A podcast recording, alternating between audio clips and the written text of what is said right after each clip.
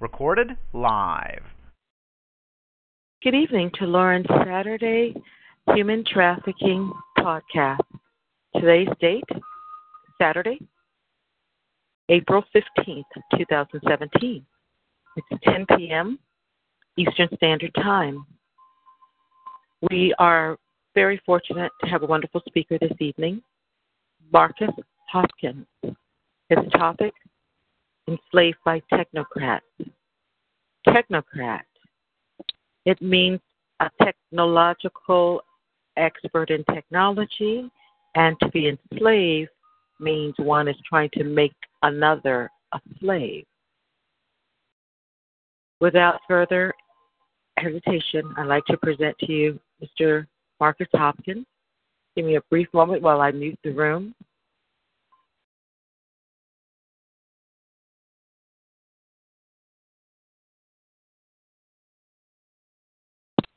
Okay. Hello? Hello, Marcus. Give me a second. I'm going to mute the room real quick and then open you right back up. That way we have no in- interruptions when you're speaking. Marcus, good evening. Welcome. Thank you. Yes, good evening, uh, Kay. How's your day been?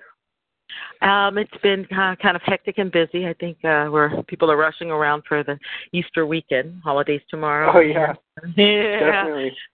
So we're just uh, hey, the life is being a targeted individual, one day at a time. So let's uh, let's try to briefly, you know, let's take it from um, point one, Marcus. When did you first realize you were targeted? Okay, so um, I was uh, been divorced for a year, and um, I I started um, to hear voices every couple weeks um, in the summer of 2011, and they were threats, and I thought it we were gang members next door at this middle school where there's a lot of portables and corners around the buildings, and we had an acre in Albuquerque.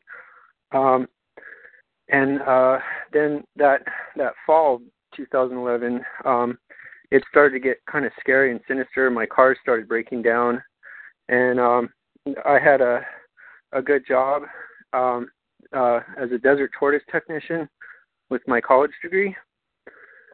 And then I was going to training for that job after I'd already worked there. They have annual training, and another truck broke down, and it shouldn't have.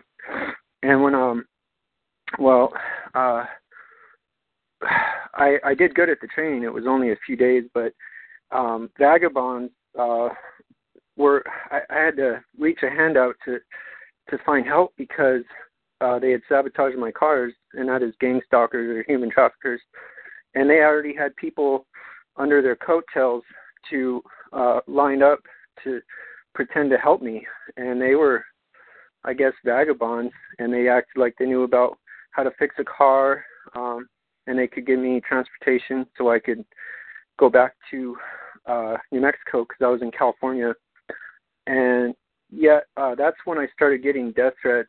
Um, was from one who, and so it's it's really um, when I got back home when they laid a lot more sabotages on me. They isolated me because my car was destroyed, and were making threats and uh, replacing sounds in my environment. They had a device in our ductwork of our home, and uh, it had V2K EEG for um, remote neural monitoring, and um, uh, it was mobile. It could move around the ductwork, and that same device also had a direct energy weapon.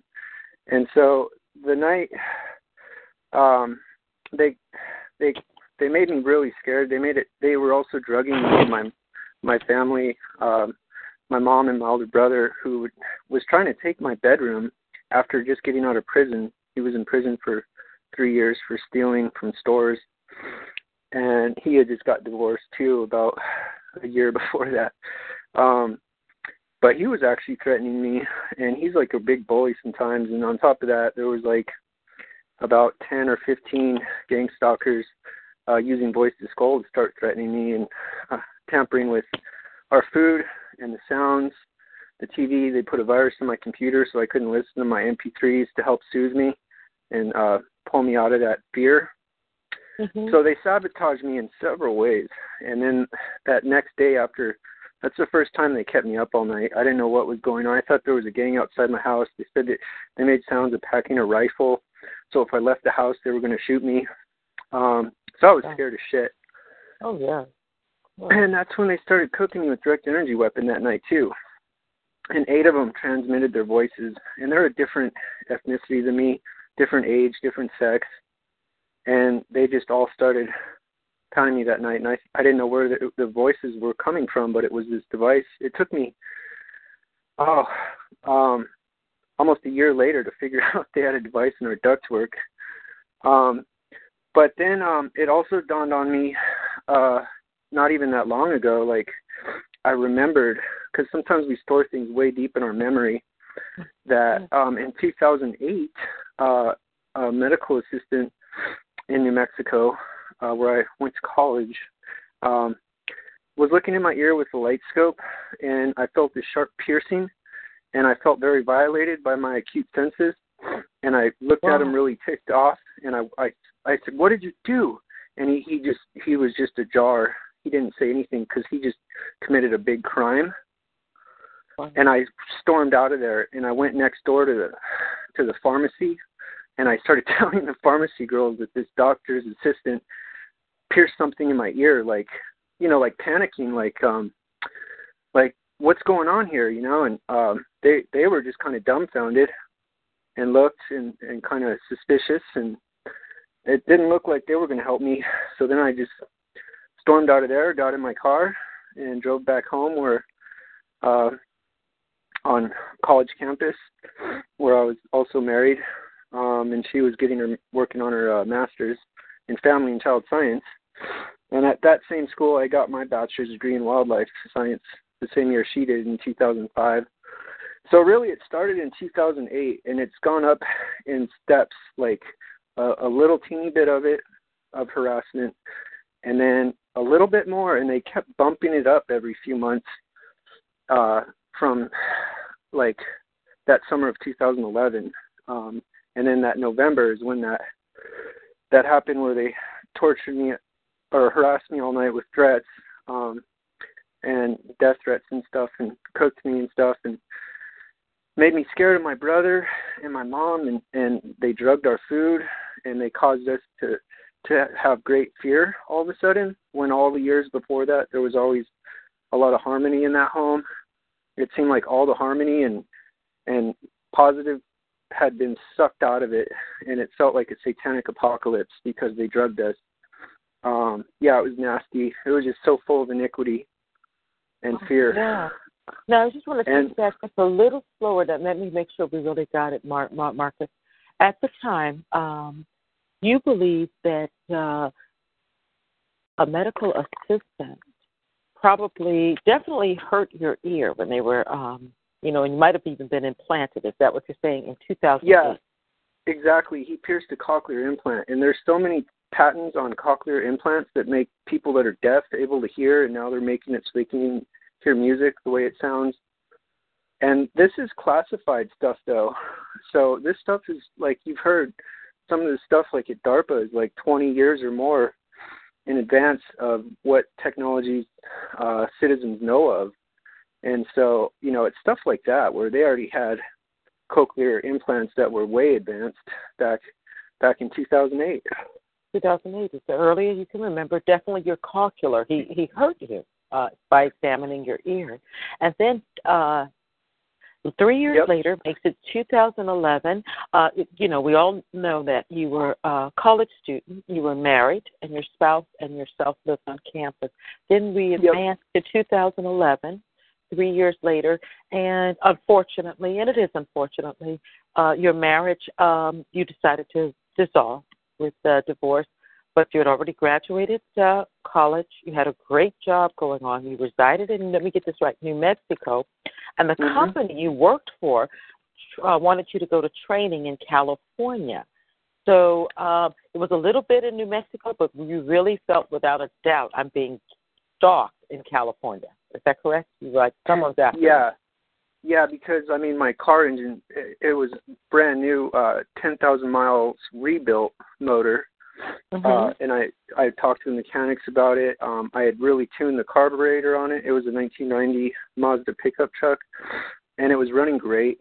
And then all of a sudden it got real heavy, and the hood Oh, started shaking, and and it blew a hole like five inches wide in the engine. So they uh, what they did is when I went to the gas station in um, Ashland, Arizona, on the way to California uh, I went in to get brake fluid because for some reason my new brake fluid reservoir kept leaking. So I think they did that too.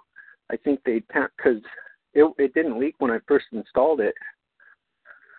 Um, Which would also put your life in danger with for a vehicular accident. Is that correct? Oh, yeah, sure. that's what I- Sure. Yeah, if you run out of brake fluid, sure, that's another. I mean, they've made me come within an inch of losing my life the past six years, probably twenty, thirty times, at least 20 times. 20 times But- at least. And then let me make sure this is right. Well, at the time, you know, the uh, dissolvement of your marriage, you were getting ready, but you had a great job, so things were still cool. Yeah. You know, training, and you had you actually said you come from a home of harmony. Your brother had rejoined back into the home, but you lived with your mother. Now, when they targeted you, do you feel in your heart they targeted your brother and mother as well? Yep. Yeah, just So they took the entire um, family. The entire family before-. But before he made it to New Mexico from San Diego, uh, and his wife had divorced him because he went three times, and I was I was I I told her I said, man, this guy, I wouldn't blame you if you left him, um, so because of just and he was rude sometimes, you know, and temper and Mhm. um disrespectful sometimes and just wanted to walk over people sometimes. And so I felt sorry for her and he wasn't working and she was working all the time uh for a car insurance company for a long time. But anyway, he he was though too because he would he would steal tomatoes from a, a little grocery store owned by Mexicans. And uh one day he was in the park all high on something. Yeah, he did a lot of drugs too. And uh he uh he he literally was suddenly surrounded by four cobra snakes Oh my God. in a park in San Diego, and he said Mexicans were out to, the Mexican mafia or something was out to kill him, and he was so scared. And then he was at the hospital, and he had another panic attack, and he jumped from uh the first story, or I mean the second story, down to the first story and hurt his leg or something. Do you think your brother is forced to skull? That's horrible. Do you think they are? He's electronically harassed as well, or has he um, shared that? Do you think he's forced to skull? Well, he has attention deficit and bipolar, and he's been on drugs. So they would just find these little uh, vulnerabilities, but they, you know, they're pretty well networked. So I wouldn't be surprised if some of the perps communicated with each other. The ones in Cali bothering him a few times, and me in New Mexico.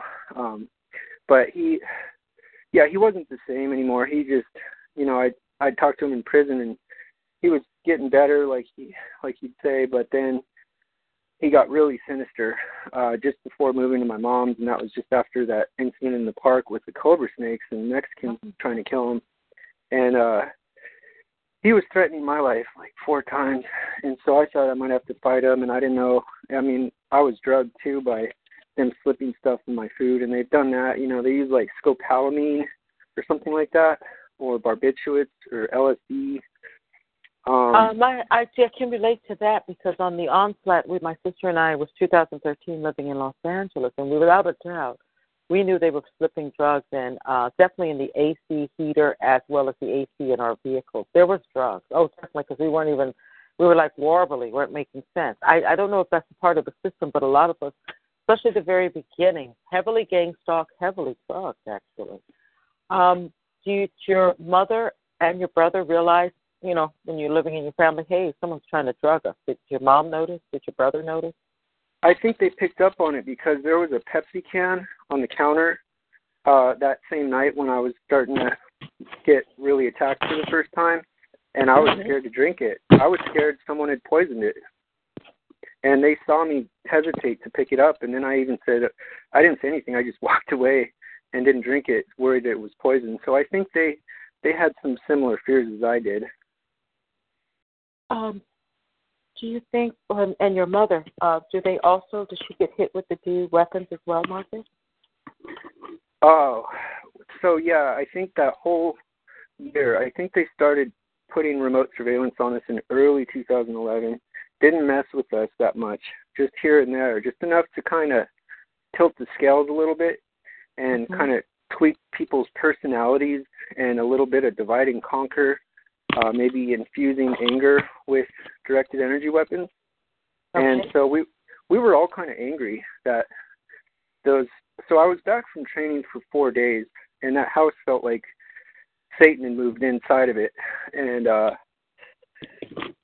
they they sabotaged me in like 30 ways, 30 ways, and caused a minor accident. And I went to jail for three months, and then the charges were dropped. Um, and then after that, the targeting was every day. Um, they were using the devices in my ear and the device in the ductwork, uh, and something else too to replace words right off of the TV. So it sounded like a mob was talking trash and gibberish and threatening to kill me and making horrible statements, just really bad, evil stuff when um you know, I was trying to go to bed or in a different room, but I could still hear the TV. Uh, it's just been ridiculous. It still is. Um, I guess the cochlear implants they can uh, replace the words I hear, um, and they're really sadistic scum, uh, really queer, um, no morals, um, sadistic, just like the opposite of me, you know. And they're trying to form like an anathema of me to create a bad image of me. Um, they're they're wrong in every way, and I've always tried to be right, you know, in almost every way or even every way. So uh, always, and I, I had a good upbringing, and um, you know, I think they might have even killed my dad in 1989 with that causing a brain aneurysm. So, and like it says in the Bible, that they'll wicked men will target a widow, um, and they'll even target um, her children. So, I, I, I really feel like that's what's been going on too. And they, um, they make a lot of money from remote neuronal monitoring. Um, and uh, I was saying it goes in steps where it got worse, but when I got out of jail, it was just terrible. Like they started doing rotten tests to me every day, and they still have um, up to this day. Uh, now let's, I, uh, let's go back just another step. When you're in your family were first harassed, beginning without a doubt, you noticed it, 2011, New Mexico. Um, when did you guys decide to move to the Midwest, Minnesota? Um, what was your main reason? Get hopefully to get away from it.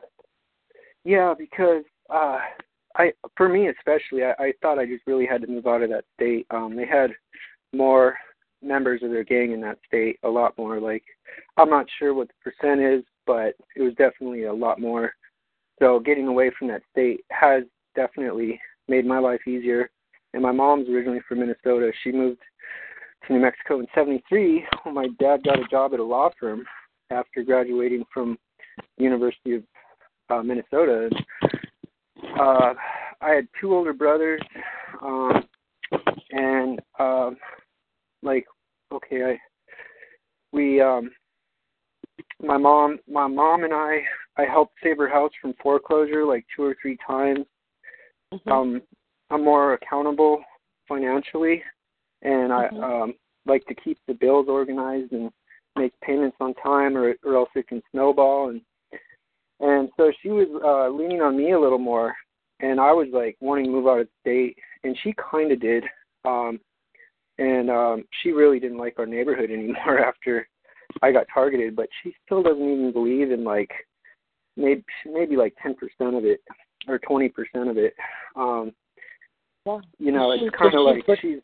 Wow, she so she's ninety percent. She doesn't think anything happened, but there's ten percent that she does feel like something. Yeah, a little over 10%. It might even be like 30% because I I have to bring it up sometimes. Like I just I can't. But then I like my other older brother. He's like, don't bring it up with mom. And then like when I talk about it, sometimes she says her stomach starts hurting. So um I I don't really bring it up that much at all now. I just here and there, even the whole time since I've been targeted, I but I would bring it up about once a week because they, they'd shoot me with direct energy weapons so much. For example, um, I'd have to sleep out in the desert uh, or in the in the mountains for a night, and plus they were poisoning me, ruining a lot of my memory over and over and over. Like used neurotoxins on me about 80 times, and on my mom about 10 times. And now her memory is horrible, and um, it used to be really good. We used to both could remember all these trivial things and stuff that I learned in college and her old memories she remembered and neither of us have maybe but like 15 or 20 percent of the the active memory but the passive memory when we see someone we've already seen or heard something we've already heard we kind of remember it but bringing it up just actively like in the middle of a conversation without seeing it without a cue it's like there's nothing coming up and um so I, they they've just put me in survival mode for since they started targeting me in heavily in November of 2011. I've I've just been in survival mode like every day. Every now, day. um, um, is it a little better in Minnesota? When did you guys decide to move to Minnesota? How long have you lived there in that area? Yeah, it's better, you know, but there's still goons up here. Um, I've seen like five stalkers now that I've seen the same person kind of looking at me cross-eyed uh like three times one of them like five times or two of them like five times and uh they look skanky and like you said raggedy um and uh and sinister they you know they look evil like just evil sneaky um crummy crooks and uh so yeah it there's still a strong element of it up here um but in where I was, it was it was my hometown, so I I kind of had more resistance to it. You know what I mean? I do understand what you mean, and it kind of uh hurts you guys back because that's what you know what I mean. Where you were born, it was probably very hurtful. This is what my town would do to me. You know what I'm saying?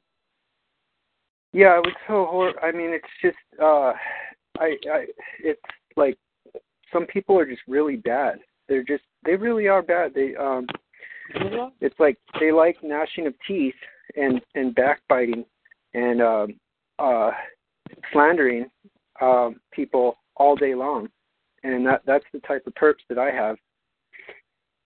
Now and um, since you're corrupted targeting too. corrupted how did they uh sabotage you know blacklist your job? Did they do that? Because they do that to all of us now. Yeah oh gosh. I i actually haven't applied except for one more wildlife job, and that was um, when I was sleeping on a ditch instead of our beautiful adobe house um, because of the direct energy weapon and been poisoned, and my memory was uh, about half damaged. So, um, yeah, I just uh, I'm lucky I even have a car now and a roof over my head. Uh, I, I had a regular oh, I had a landscaping job um, from our neighbor that I was friends with, and they, after I sowed um, grass, uh, like did this huge job with the roto rooter, and then got tons of hoses linked together to water it with a sprayer to establish grass on this humongous hedge around this four acres he had, and um, it was I don't remember how many square feet. It, it was a lot, and so it took like eight hours to water it every day um, by the hose. But once they established they were native, so they should have not needed like you know a sprinkler system. And plus, he flood irrigated that field, so they would have took off. But um, one day I went out there after they were just about an inch tall, and it was starting to green all over the hedge. The next day, 90% of it was gone. Like overnight, 90% of it was gone. And so I just thought the most horrible thing happened. Very terrible. Very terrible. Um, Marcus, do you feel like um, before this you were sociable, active, hobbies, etc.? Oh, very much. Uh, my mom and I, we'd like go hear music and had all kinds of friends. Uh, had a big family on both sides of my family. Um, had you know would go out to clubs and stuff or go to church. Uh, go to the movies, go hear live music, um, go play sports. You know, maybe even join like a a men's soccer team. Um, I was a really good piano player.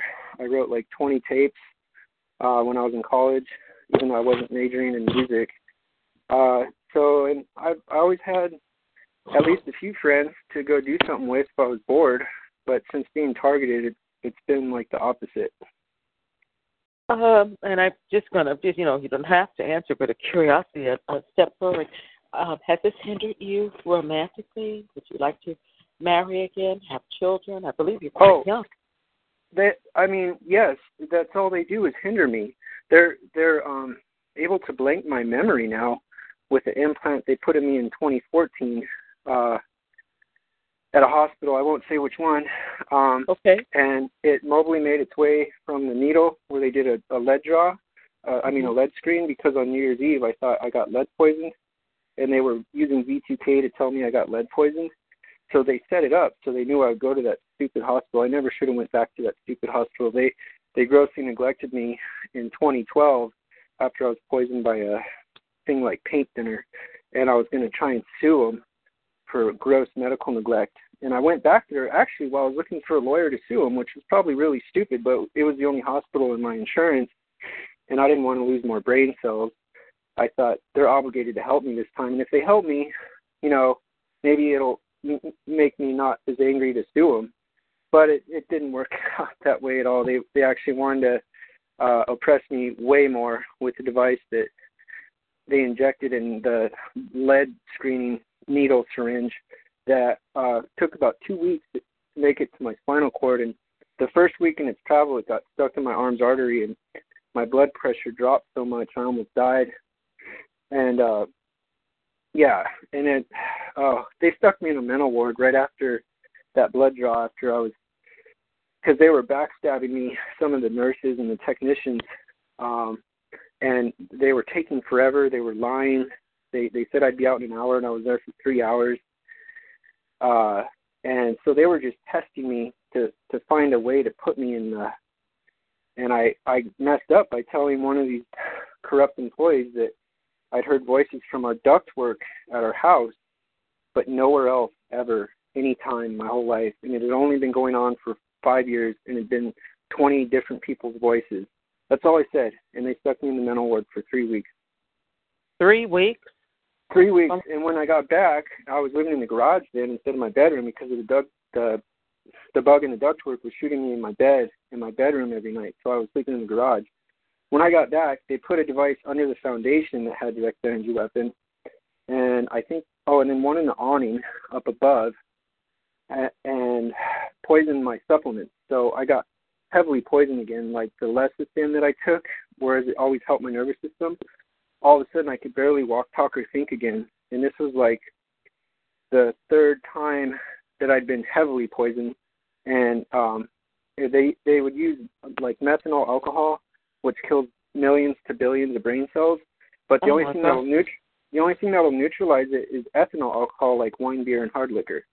So, and I was like broke. The only thing I had after that was uh, my quarter collection. When when they came out with a quarter for each state, um, I collected every state from when they started doing that. And in this binder, I went and used that money to go buy like a couple 24 ounce cans of uh, like Budweiser or something like that. And then I started feeling better immediately. Like it was neutralizing the poison in my body. That's a good idea. I didn't know that. That's um, what they administer to ER. If you're poisoned with methanol alcohol, like I had been the first time they neglected me, all they would have had to do was administer ethanol alcohol, and I would have saved billions of brain cells. I was at 50% for a year after that in my memory and my energy level and my strength. And I'm still got some permanent damage from that. But that's what they do. I've read journal articles. That's what every ER administers for someone poisoned with methanol alcohol. And they blew me off as being schizophrenic, even though I'd never been diagnosed with schizo. He said, You're just paranoid. Even though I was white in the face from being poisoned, my pupils were hugely dilated. I couldn't think, walk, or talk very well. I was all slumped over. I hate that doctor. He's like a cockroach. And then he sent me out with a ham sandwich. Said, "We got patients we got to see." and oh, I told him I thought I was poisoned, and that was the first time I was real heavily poisoned that I knew of. Um, and that was the heaviest ever. And he, uh, he said, "Well, we're we're going to draw your blood then." And all he checked it for was if I had sugar diabetes, and I know I never had sugar diabetes. So he was just a punk all around. Um, but then, yeah, what? And then I've seen like four other people in in my hometown of Albuquerque that looked like they were showing symptoms of having a uh, device in their spinal cord that can uh, sense what nerve activity is going on all through the body and also stimulate it and actually like jolt it, like send electrical jolts through the body at one specific targeted part of the body. And they've done this to me over a million times. So, yeah, in a lot of ways, I am like slaved, um, and they're trying to entrain me and stuff. But they're just disgusting people, all of them, and they're going to go to hell. Oh, I do believe that is. Now, with your voice, uh, your V2K, do they talk to you constantly, or do they give you rest? Do they? Not all the time. They'll lay off for um, a couple hours, but sometimes even when I'm walking my dog around the lake, they'll start nerve pulsing me with the device in my spinal cord, screwing up my my gait, my stride, so my leg, like one of them starts to gimp out or limp, kind of. It's just out of sync. Um, and yeah, and then they'll be hitting me with just disgusting V2K, like a younger guy and an older guy. Um, just horrible. They they'll say you hit your mom, or no, they'll say I hit my mom. That's what they say to make it look like I'm thinking this the the phrase I hit my mom. They'll say I killed my mom. They'll say I beat my mom. They'll say I took my. They they say this um, hundreds of times a day on on most days. So they're they're the most hideous, revile scum, worst people ever in the world targeting me. What do you miss in these past uh, six years, Marcus? Once you realize you were well, targeted, what do you really miss the most? Oh, prior life? I miss my career. That it was so wonderful. Was doing bird surveys and plant surveys all over the the riparian forests of the southwest and the mountains and the desert areas. Um, then the desert tortoise jobs were really awesome. They uh in the making money and then um like going to church on Sunday and and you know spreading God's grace to people, but yet also looking for uh another significant other because my one only wife divorced me over just prejudice on her mom's part pretty much and because we had personal differences like she was like real introverted and I was more of an extrovert. And like my mom and I would like to go hear live music a lot and she kind of liked that. And that's another thing I really miss go hear some live blues music and they were like blues and rock most of the artists in Albuquerque we knew my mom knew like like what well over half the blues artists well like friends and I knew like about a quarter of them as friends did you think that this targeting had something to do with uh, creating division in your marriage? If you look back on it, do you think it was present?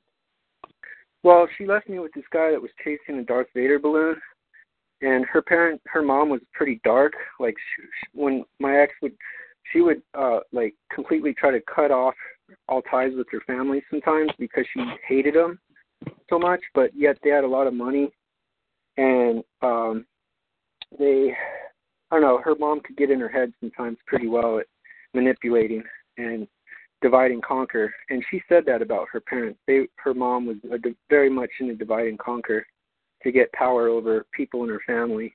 And so she divided me. She obligated her to leave me. Uh and so she did and I was just not as um attracted to her anymore because she had this nasty uh temper issue and because she was she would just cut me off too, and she would dump her old best friends, like just you know kick them to the kick them to the sidewalk, as that whole thing goes. So wow. Uh, we haven't talked at all since she suddenly divorced me with another guy that was chasing the Darth Vader balloon. But chasing the Darth Vader balloon, like a balloon you blow up. A hot air balloon. They do do rides you put like five people in the basket and float like thousands of feet up in the air over the over the city of Albuquerque. over the valley, and uh, they're a lot of fun. And Albuquerque Balloon Fiesta is a lot of fun. I miss that. Um, they have like hundreds and hundreds of hot air balloons from all over the world, and people will chase because when the balloon lands, you got to have people to make sure it's a safe landing and to help put the balloon away. And the hot air balloons, as you know, they're enormous, and it Oh, takes like five to ten people to. And the Darth Vader balloon was really, really big, special shaped balloon from Belgium. So it just, I don't know, maybe it was just a a spiritual sign, you know, that something dark kind of took her away because she was majoring in family and child science, and I thought we could like meditate or mediate our problems, our differences, and resolve them. But she didn't like to do it. It was so weird. She wouldn't even talk to me about our differences or problems in our relationship. She would just throw a temper tantrum. So how how the heck does she have a PhD now? It's so weird. Um, if you look back on it, do you think your ex-wife was a perp? No, I think she was stalked a little bit. Um, she was a city in Texas that has some characters in it, and I think just here and there, I think she probably did hear some voices from, uh, you know, there's so many different types of voice to skull technologies. They've been around since at least the early 70s or late, no, early 60s. I take that back. Patents are unclassified patents from the early 60s, but the goons using it, I think they had it since I heard they experimented with the radio going through the mind to plant a message into the mind like around the first decade that the radio was first invented and that was like in the real early 1900s so that technology is all really advanced now it's almost like old old school to them now And um, I'm curious how, with Voice of V2K, they're able to get it. I call it the street level. You know how it comes out into our uh, around the U.S. in our community or workplaces. I, I I wonder how they hook us up. You know what I'm saying? In essence. Well, I think it's transmitters. I got a degree in wildlife science, and we would use radio transmitters, all kinds of them, to measure all kinds of vital signs. Um, and you can you can um, build a transmitter if you're like a smart scientist to also um, send data to the subject, not just receive data from the subject. And so the ones I dealt with, they were just mostly receiving data, like the location of the animal that had a radio collar on it, so you could see where it was. But we were using uh, things like handheld antennas to find out where the transmitter was, and it can only pick it up within like a five mile or ten mile radius. The ones that perps have, um, they don't have to carry a big dorky antenna around with them to see where the transmitter is located, uh, and they can see where it's located halfway around the world. So they're using really like satellite. And one of the courses, techniques of wildlife management, the professor was kind of old, but he was saying that the area of satellite telemetry was really expanding, like at a fast rate, and that one day it was just going to be used. That wildlife scientists would just pretty much use that for tracking animals. And do you think that um, because when you're moved from New Mexico, the state of New Mexico, to Minnesota, did you constantly hear your voice skull even as you guys were relocating? Did you hear it? It never stopped. It's kind of like a pressure um, inside my head, like a a new force or like some back thought is kind of like pillaging through my mind, and it's real negative, and it feels like someone grimy is doing it to me, and they're subtly, real subtly planting thoughts in my head, and they still do that most of the time, and then you know some of the time they use the explicit V2K. I would say about four hours a day where you can just make out the word they said, and they're all lies, they're all insults, they're all just like revile and hideous words. They're just psychopathic sickos, and they're putting devices on thousands of people in New Mexico. I, I bet since 2010, um, it's probably like quadrupled at least how many people were slipped implants in their body and in their proper or in their property. You see, they can do either way, but I think the implants in the body are worse because they they get a much closer look at what a person's thinking, um, how they're how they behave, and so yeah, I think implants are way more sinister than uh, transmitters just in the property. Oh, I I think of uh, all of our targeting. I believe voice skull is the most heinous because you can never really escape them. The voices. You know what I'm saying? You can't shut no. the door, or you know. I don't know how. No. I don't know personally how my sister lives with it, and she describes it almost like when I said hear. She goes, "No, I don't hear them like I hear you talking. It's more of a sensing. She feels like it's on her sensing panel."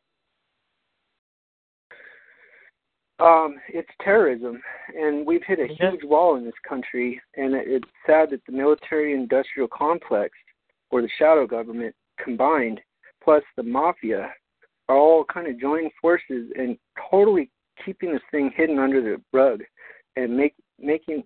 But yet, there's more awareness raised about it every day. I think since 2010 uh, or earlier, more and more of the population has started to figure it out that they're being watched and maybe manipulated with and being sent updates through their TV, um, being updated through their TVs. So uh, it's pretty sad. This group, they've I heard yesterday they've been around about a hundred years, and they wanted to just pretty much control the population um, and use uh, a, a plethora, a wide variety of of tactics, and they've administered them really well. Um, they're very uh, strategized, and they're very covert. Yes, they are. And they're very infiltrated. They've got people everywhere, high Yep. places in our government, White House, as well as laymen, all the way down, from top to bottom. Yeah, like the White House, how they have that metal uh, scaffolding around it now, around the the what what is that called? The main office of the president, the Uh, Oval. Office. Oval, Oval Office, uh huh. Yeah, it has metal scaffolding around it like a Faraday cage, and that's been up. I I noticed it about three or four years ago. I was like, "Whoa, good idea, Mr. President." Oh yes, I, I'm sure they would love to, you know, to to surveil that. Surveillance is everywhere. but it's a wealth. It's the elite. Uh, it really is. I keep hearing that over and over, and different ways of telling it that all pretty much make sense. Uh, and they're oppressing the middle class more, and the poor are getting poorer. Um, and they're they're the way they just keep making more money. Um, and oh, it's just oh, I just it's I since they damaged my memory so much, I can't even articulate that well about it right now. Uh, that's right. Because earlier, Marcus, when you were talking, you said they make uh, a lot of money in remote neural monitoring. Is that Yes. from uh, selling the data, or how do they make the money? Yeah, they uh, they could go to another country with the data and um, totally lie about it and act like uh, the person did it consensually, um, like accepted an implant or remote neural monitoring, uh, Mhm. or just uh, one one facet of the data they can pull from it, and it, that you wouldn't even know because it's just numbers and figures crunched together to find some new giant formula or equation. And so that type of research on the brain can pay off a lot. Um, like journal article, when you read a journal article by a brain specialist, you got to kind of TIs. I think most will scratch their head if this might have been information uh, delved from uh, remote neural monitoring non-consensually on subjects. This Oh, and the the other one is just that the criminal ring is humongous, and uh, terrorists have been around since mankind pretty much has existed. And so this ring, I think they pay each other too, and they find loopholes. They each find their, some of their own loopholes to make money from it. Uh, so they pay each other too for the research, and they keep building a bigger supercomputer. And you know, it's like a giant beast, like from the Book of Revelations. There's there will be a giant sea creature that will control everyone, and they will still be in awe in it, even though it had suffered a great wound to one of its seven heads. So I'm like, well, I hope I'm the guy that can at least deliver that big old wound to one of the seven beast heads. Do you think that the Do you think that the wound uh, has been administered yet, or it's coming up soon? I think like the whole TI community are putting it there the most. I really do, and I think that's where we are. Um, you know, that's. Uh, I think it's it started. There's definitely some scratches, but I don't know if it's deep enough to go below the surface um, because we're still getting the fleck from 90% of the doctors uh, when we complain about our symptoms, and the law enforcement. It's like 90 over 90% of the time they won't help. They won't even make a report when you need to have a police report made of the crimes that the TIs complain about. I made a police report twice with poison supplements right in front of them. I said, "Would you have these tested?" And they're just like just talking around me like so shallow, just like, "Oh no, these are good supplements. I'm sure you're fine." I'm like, "What a, you know what?" Did you what feel a, that they were definitely uh, in collusion with this program? Because I do sometimes. That they know very yeah, well what's going on. There's so many ways of the, that they collude people. Like you know, you have complicits, you have patsies, you got um, members, you have the brainwashed, you have the sheeple. But there's just all kinds of ways that they're brainwashing law enforcement and doctors. And there's of course uh, there's those that are in collusion because they can make a lot of money as well. Uh, if this program, it's why it's kept a secret. I think the uh, enticement of money, money. Yeah, and they they they're brainwashed to think they're showing respect for the secret technology that's supposed to be uh, military classified for fighting terrorism, but they don't know that it's actually the worst form of terrorism in the world ever. They don't. It's like the, they're and then so they they don't want to. Also, they don't want to bring the possibility of their own um, lives, you know, losing part of their own privacy or freedom from uh, helping a whistleblower. You know, yeah, whistleblowers throughout humanity have also had a hard time getting help from other people.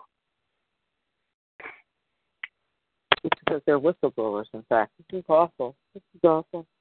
Uh, do you have any um, high hopes that this program that we're all subjected to will be exposed? Feel at this state in your life, do you feel hopeful? I do. Uh, the most I've felt in a while because on Thursday I went to another neurologist and finally I came. Is like the fifth one I've seen, and this time I came prepared with a three-page paper about over 20 different kinds of uh, uncontrolled movements they cause in my body, hundreds to thousands of times a day. Whereas before um, January of 2014, I always had masterful control and awareness of all my body's movements, and I only had uncontrolled movements once to 10 times a month. Now it's hundreds to thousands of times a day, just totally random ones, like just they feel like rude, like someone's prodding a specific group of nerves in my body. And he really wow. liked it. He's going to run all these tests on me now, and MRIs and CT scan, uh, and uh, EEG. I mean, and um, a neuropsychological analysis. So I have four appointments the next two months.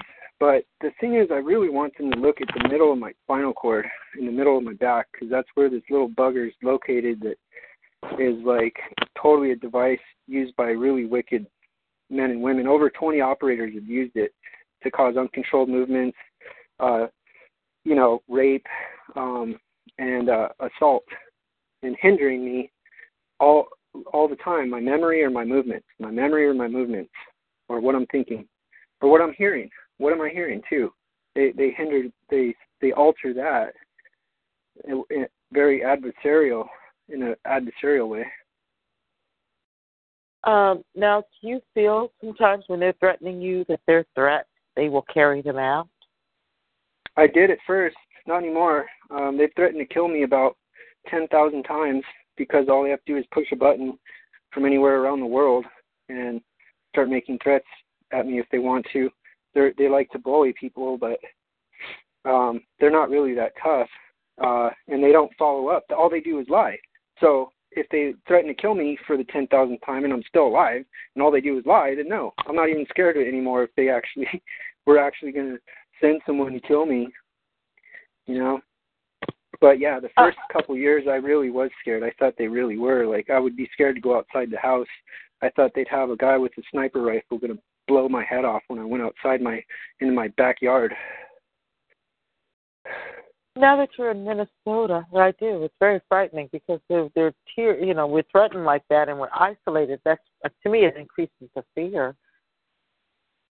Are you still stalked by um people in Minnesota? Like you said, yeah, scummy type.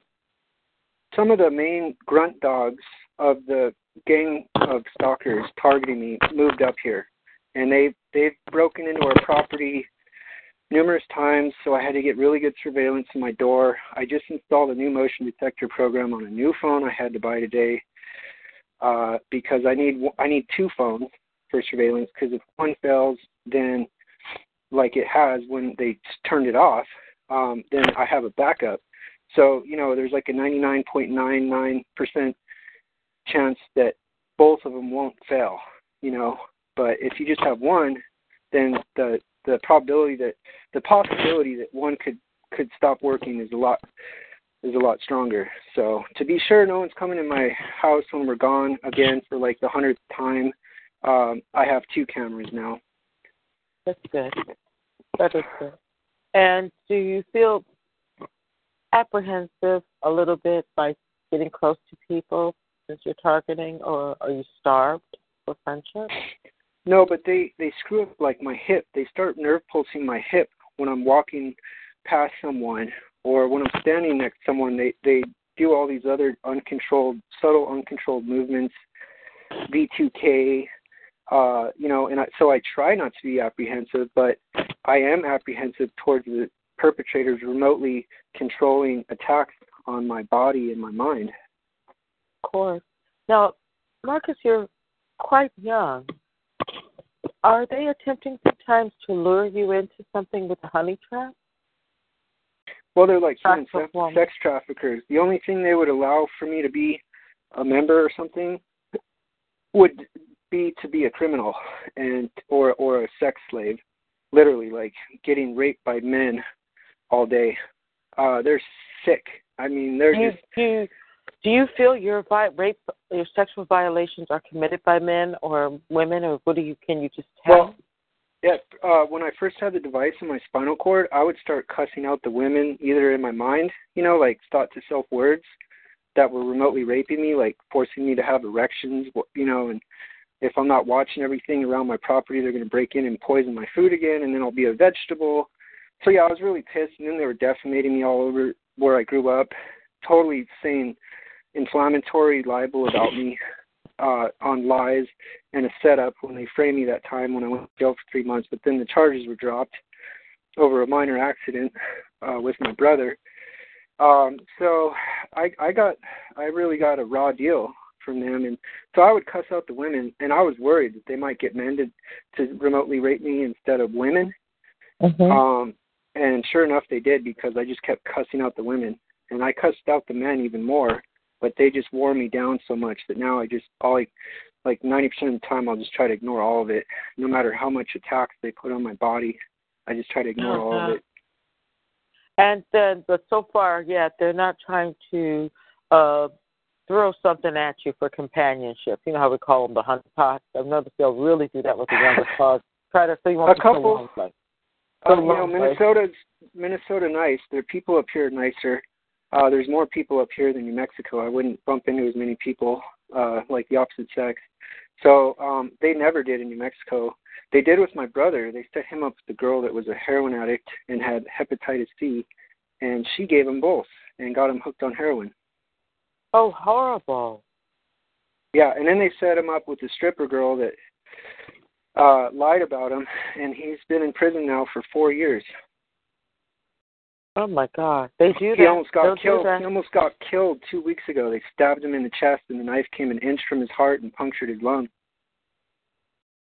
So, and oh. that's the same guy that was trying to take my bedroom when I got back because I said, well, when you get out of prison, bro, I think we're going to set you up a nice pad in the garage. I mean, it was this huge garage with plenty of ventilation attached to a studio, um, tons of shelves. Like I lived in there for months. Um, but he that pissed him off. I guess obviously he started making these uh, subtle death threats at me. Like he said he was going to bury me under a slab of concrete, and he said that twice to me. And he said he was going to kill my dog. Um, when I was on the phone with him driving a U-Haul truck back from my job training with my uh, truck that they had destroyed the engine with the blowing a rod um, towed on the back of the U-Haul truck. I had to get taxis. I had to get rental cars. It cost me a fortune, and this was all during critical job training. And then when I was supposed to take, uh, they said I did really good on the field test, so I was I was gonna be hired again for a year, and it was really good paying job. And then all that shit started when I got back home. And, and ruined it interfered. Ruined it, my life. It, it, I was about to say, did it interfere with you trying to function to do your job? Uh, yeah, like a couple times it, it felt like something kept stabbing my my thigh muscle when I was doing desert tortoise surveys at, uh, at this big, huge construction site where they were repairing a giant gas line from one part of the state all the way to the other. Um, and the endangered desert tortoise, we we would make sure that the heavy equipment wouldn't crush it. Um, they, yeah, they were they were subtly uh, starting to lay into me, and it was at that time.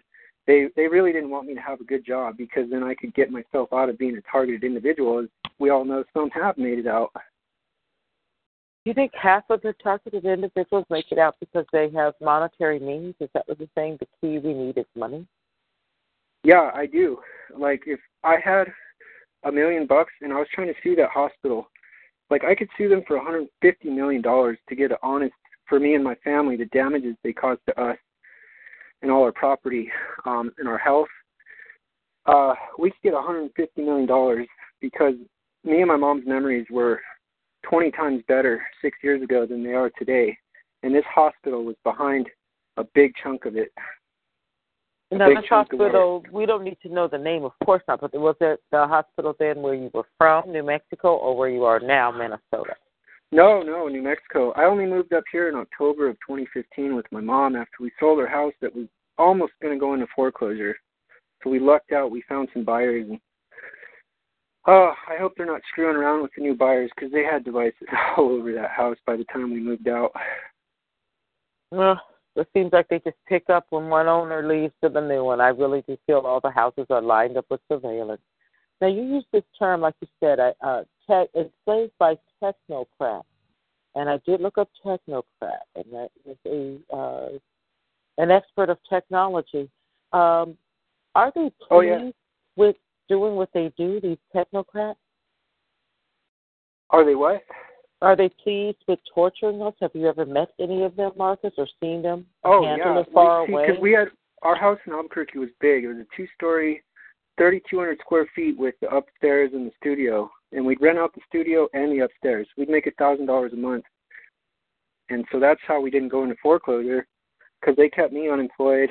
They made my mom unemployable pretty much because her memory's so much worse. Before that, she was a caregiver, and her care her boss fired her because her memory got so bad, so addled.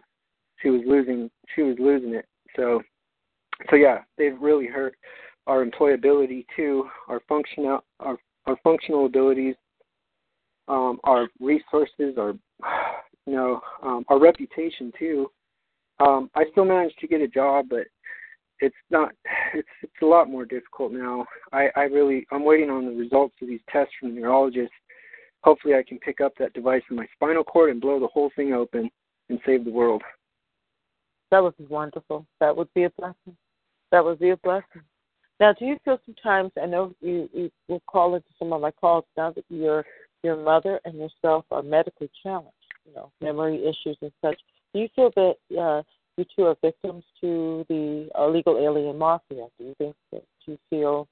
Yep, because uh, in that the the characters, the accents, um, they they all fit that. You know, they don't speak good English. Uh, most of them.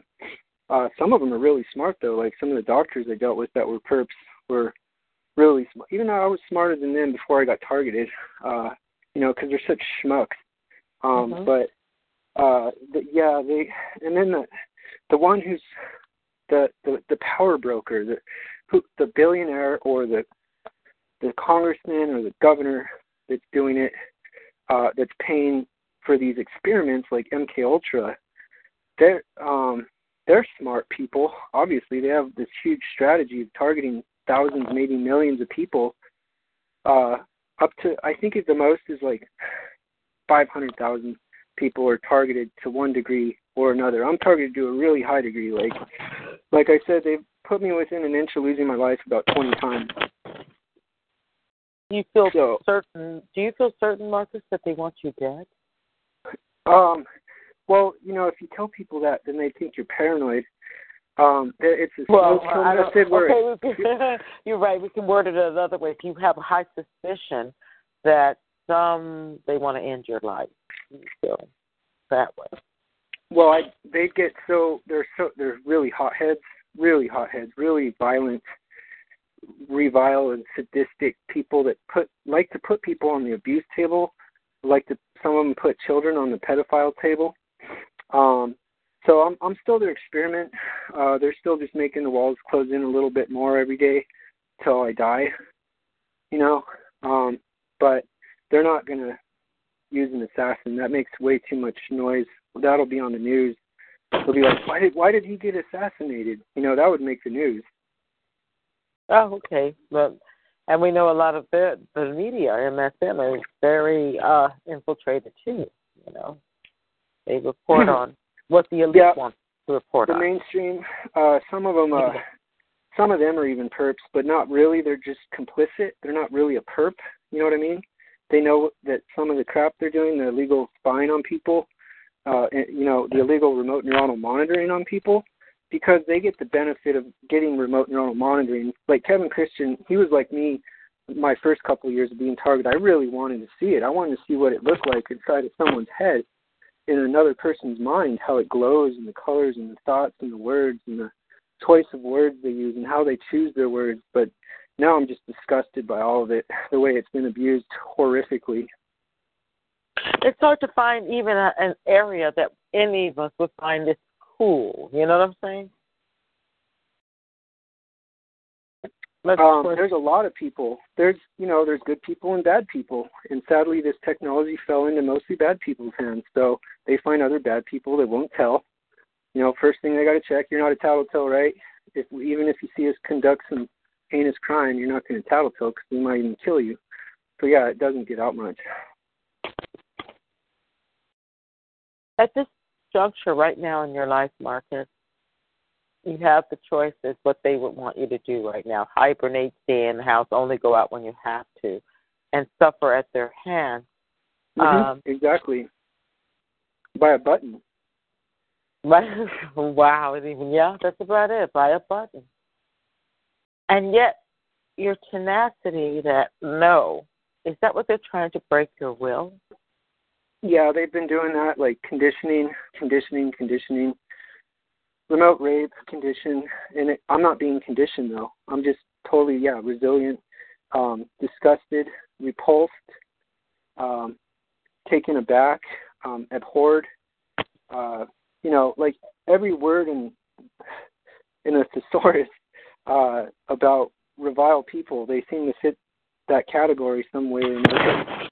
Oh yes, they are. They're judges of society. I will tell you that. Well, um, is there anything, Kevin, uh, at this time? Because I know Kevin, when we had him prior, he would talk about. Now he made that distinction. He is mainly remote neural monitoring. He wasn't voice to skull. Now, Marcus, are you like my sister Lillian? You have both remote neural monitoring and voice to skull. Well, that's how they use voice to skull is because they're remotely, like every thought to self word, even before the implant in my back, they Uh-huh. caught about 60, 70% of my thought self words and would mock me about them or set up sabotages um, or try to make me look like I'm thinking something I'm not to try to paint a bad image of me to other people who have remote neuronal monitoring. Because there are a lot of people that have it now, and none of them are telling about it. I mean, a lot of celebrities have it uh, teachers at elementary schools, both schools bordering our property had it. They could use, look at it when the perps picked the right time to to look at me, and then they would chop out images of what they were monitoring me because I would call them out on their crime and their lies. So they would selectively pick what other people could see me thinking on a huge monitor or a headset. Um, uh, gosh, I, I know a lot about, you know, their, that's all it is. That, that's their whole game. Uh, okay, that's what every TI has is remote neuronal monitoring. Oh wait, wait a minute. Every TI has remote neural monitoring. Even us that don't hear anything, we're still it's still there. Is that correct? Yeah, yeah. Every, uh, I would say over half the population has been scanned by remote neuronal monitoring. And targets are just scanned 24/7, and also a lot hit with V2K or direct energy weapon. So there's a big divide of difference between average citizens that are just scanned and don't know it and are remotely manipulated here and there and shaped up, you know, conformed, uh, like sheeple, and then the TIs, you know, we're we're just get we're on the front line against this um, abomination. You ain't lying. Um, to enslave us, make us their slave, and after we're enslaved, Marcus, do you have any ideal what is to become of us, or what would be our duties if they're trying to enslave us? What do they want from us after the enslavement? Um, it doesn't matter to me because if I was in the same room with one of them, I would just kill him. I mean, one of the perps that have been remotely torturing and raping me, uh, like I, I recognize their voice and their tactics, and that they're the ones that have committed millions of crimes against me and my mom, and school children and other citizens, and, and just ruin this country almost. Um, I couldn't be in a room with them more than five minutes. So, in that sense of the slave, uh, it just wouldn't happen with me because I just, I mean, even if I'm a vegetable, then how, if that, if that's what they tried to make me a vegetable several times with poisoning me. So, you you can't enslave a vegetable. No, you can't. No, you really can't. Um, well, Marcus, is there anything else you'd like to share with us, or do you have time to take some questions and answers at this time? Um, I have a, well, okay. Last night on the this guy Devin Divine, he Mhm. posted on um, Target Individuals Worldwide group or international a really good. He has a um, coalition uh, that he just formed, and he asked all the the subject on this one one one part of his of this really cool website he has um, Mhm. is um, for um, people to say that things that they've heard with DEW, right? You know DEW, and the, I wrote down a list of like 50 of the most most used words that they used, and they weren't nice. You know, they're really disgusting. Mm-hmm. Um, and I have a journal with thousands of other silly, nasty words they used at me. Um, but I wrote a list of that down, and then I have a list of the uncontrolled movements when I went to go see my doctor. And I put it. Oh yeah, it's right here. So I mean, if you want to know the different types of uncontrolled movements, like shoulder pops up, elbow pops up less than a millimeter, hand twitches up or down. Um, I wrote down like 20 of the main ones.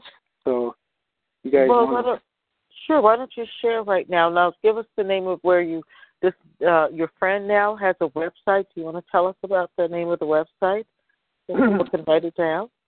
Yeah, let me look real quick. I just gotta uh, go on um on um my Facebook page and I'll or no, I, I just need to go to my internet browser and find the link because I I bookmarked that link.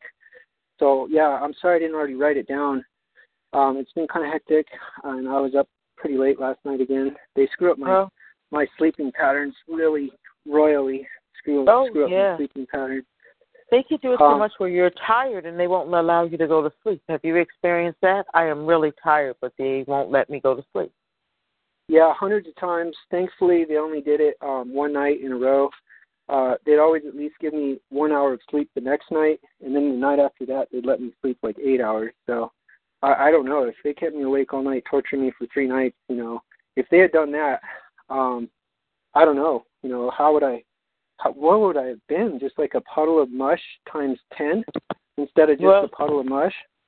I think I think yes, and I think again, I think that's one of the things they do, you know, for their purpose to enslave, to make us enslaved. It's sleep, you know, deprivation. Absolutely. They say say it make it it'll make it easier to be mind control. You know, when you don't have enough sleep. Yeah, they neutralize us. Yeah, yeah. That's I mean, that's the game. They they I, they sabotage. They plant their devices. They they set up a plan. They spy on you first for a few months or a year or five years, and then they they don't like you. Then they're going to start targeting you. And to do that, they're going to sabotage you to not to neutral to isolate and neutralize you, and you know, and not in any specific order.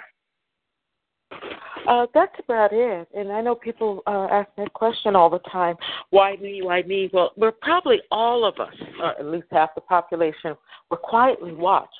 So there could be, uh, I don't know, maybe they just don't like our looks. I don't know. But they make that decision after a while. Yes, well, you know, covertly yet overtly to us target you. And that's when our targeting campaign begins. Well, it's overt sometimes, but that's only around other complicit or children. You know, children don't, know what's going on. They don't know these silly games that these adults are playing, you know, and going in their head uh, to manipulate their thinking. If, if okay, also, when they would remotely molest children at these grade schools next to me, I, I kept thinking, it just boiled my blood. I would think, when the day's over, they probably have devices in that child's bedroom or or under their school desk um, or in the ceiling over their school desk, and they they they can like remotely delete some of their memories. So if they screw up, they might try and remotely delete the memory that that child has, so that they won't tell their parents, and they'll keep them at that school, that dirty school. That's that's what they'll do. That's that's really what they'll try to do. Sick. Yeah. It's so sick. It's it's a it's a loss of life what we're put into, and Absolutely. then uh, you know what I mean. And then as you uh, speak of it, although you know the bombardment of uh, the voices they can do, but uh, what you've expressed tonight, Marcus, just like Kevin that we had uh, about a month or so ago, uh, this remote neural monitoring is so evasive. They they're turning us in essence into a a walking camcorder. They see what our eyes see, and that is wow because they can't interpret with what we look at, listen to, or like. Yeah, looking out my eyes too. They they see um I was like three years ago when I was just tripping out still on what the hell it was, the program. I'd be reading a book, you know, in one part of the house where they couldn't hit me with directed energy weapon. Mm-hmm. Um in the corner on the floor, on the cold tile floor, just reading that this book I picked up. It was about Russian spies and it was a fictional it's a pretty cool book. Um, I think it's like 10 years old. Um, and as I'm reading it, they start telling me the words that I haven't even started to read, but was just about to read. I said, "How the hell do they see it? I'm hidden in this part of the house where they don't have um, that device that has it, um, you know, or they they don't have like a video camera over my book. Uh, the ceiling was really high. Um, I was like, how are they doing that? Well, okay, so I also remembered like the cochlear thing I forgot about for years. I was really pissed off the first three or four days and I thought about it, you know, about once a month. Like, what did he put in my ear, in my cochlea? Is he spying on me with it? Is he uh extracting data on physiological processes in my body or attacking my body? But then I it just all and then after they poisoned me, um, I forgot almost all of it. And I also um they when I was one night my mom was at a friend's or she was on vacation and my dog was in the pound because he'd wander off. He he was a, a roamer, this really cool dog I had. So I was all by myself. I had like three or four beers. I fell asleep, and then uh I wake up for just a few seconds with three big old ugly Hispanic guys standing around my bedroom and there was a tube over my mouth, like what an anesthesiologist uses. And they they said like three things. They said, uh, "You have a nice bedroom," and I like my my eyeballs opened up a little more, and that thing was still in my mouth. And then they said, "Don't do anything, or we'll kill you." And then the next second, I was knocked out.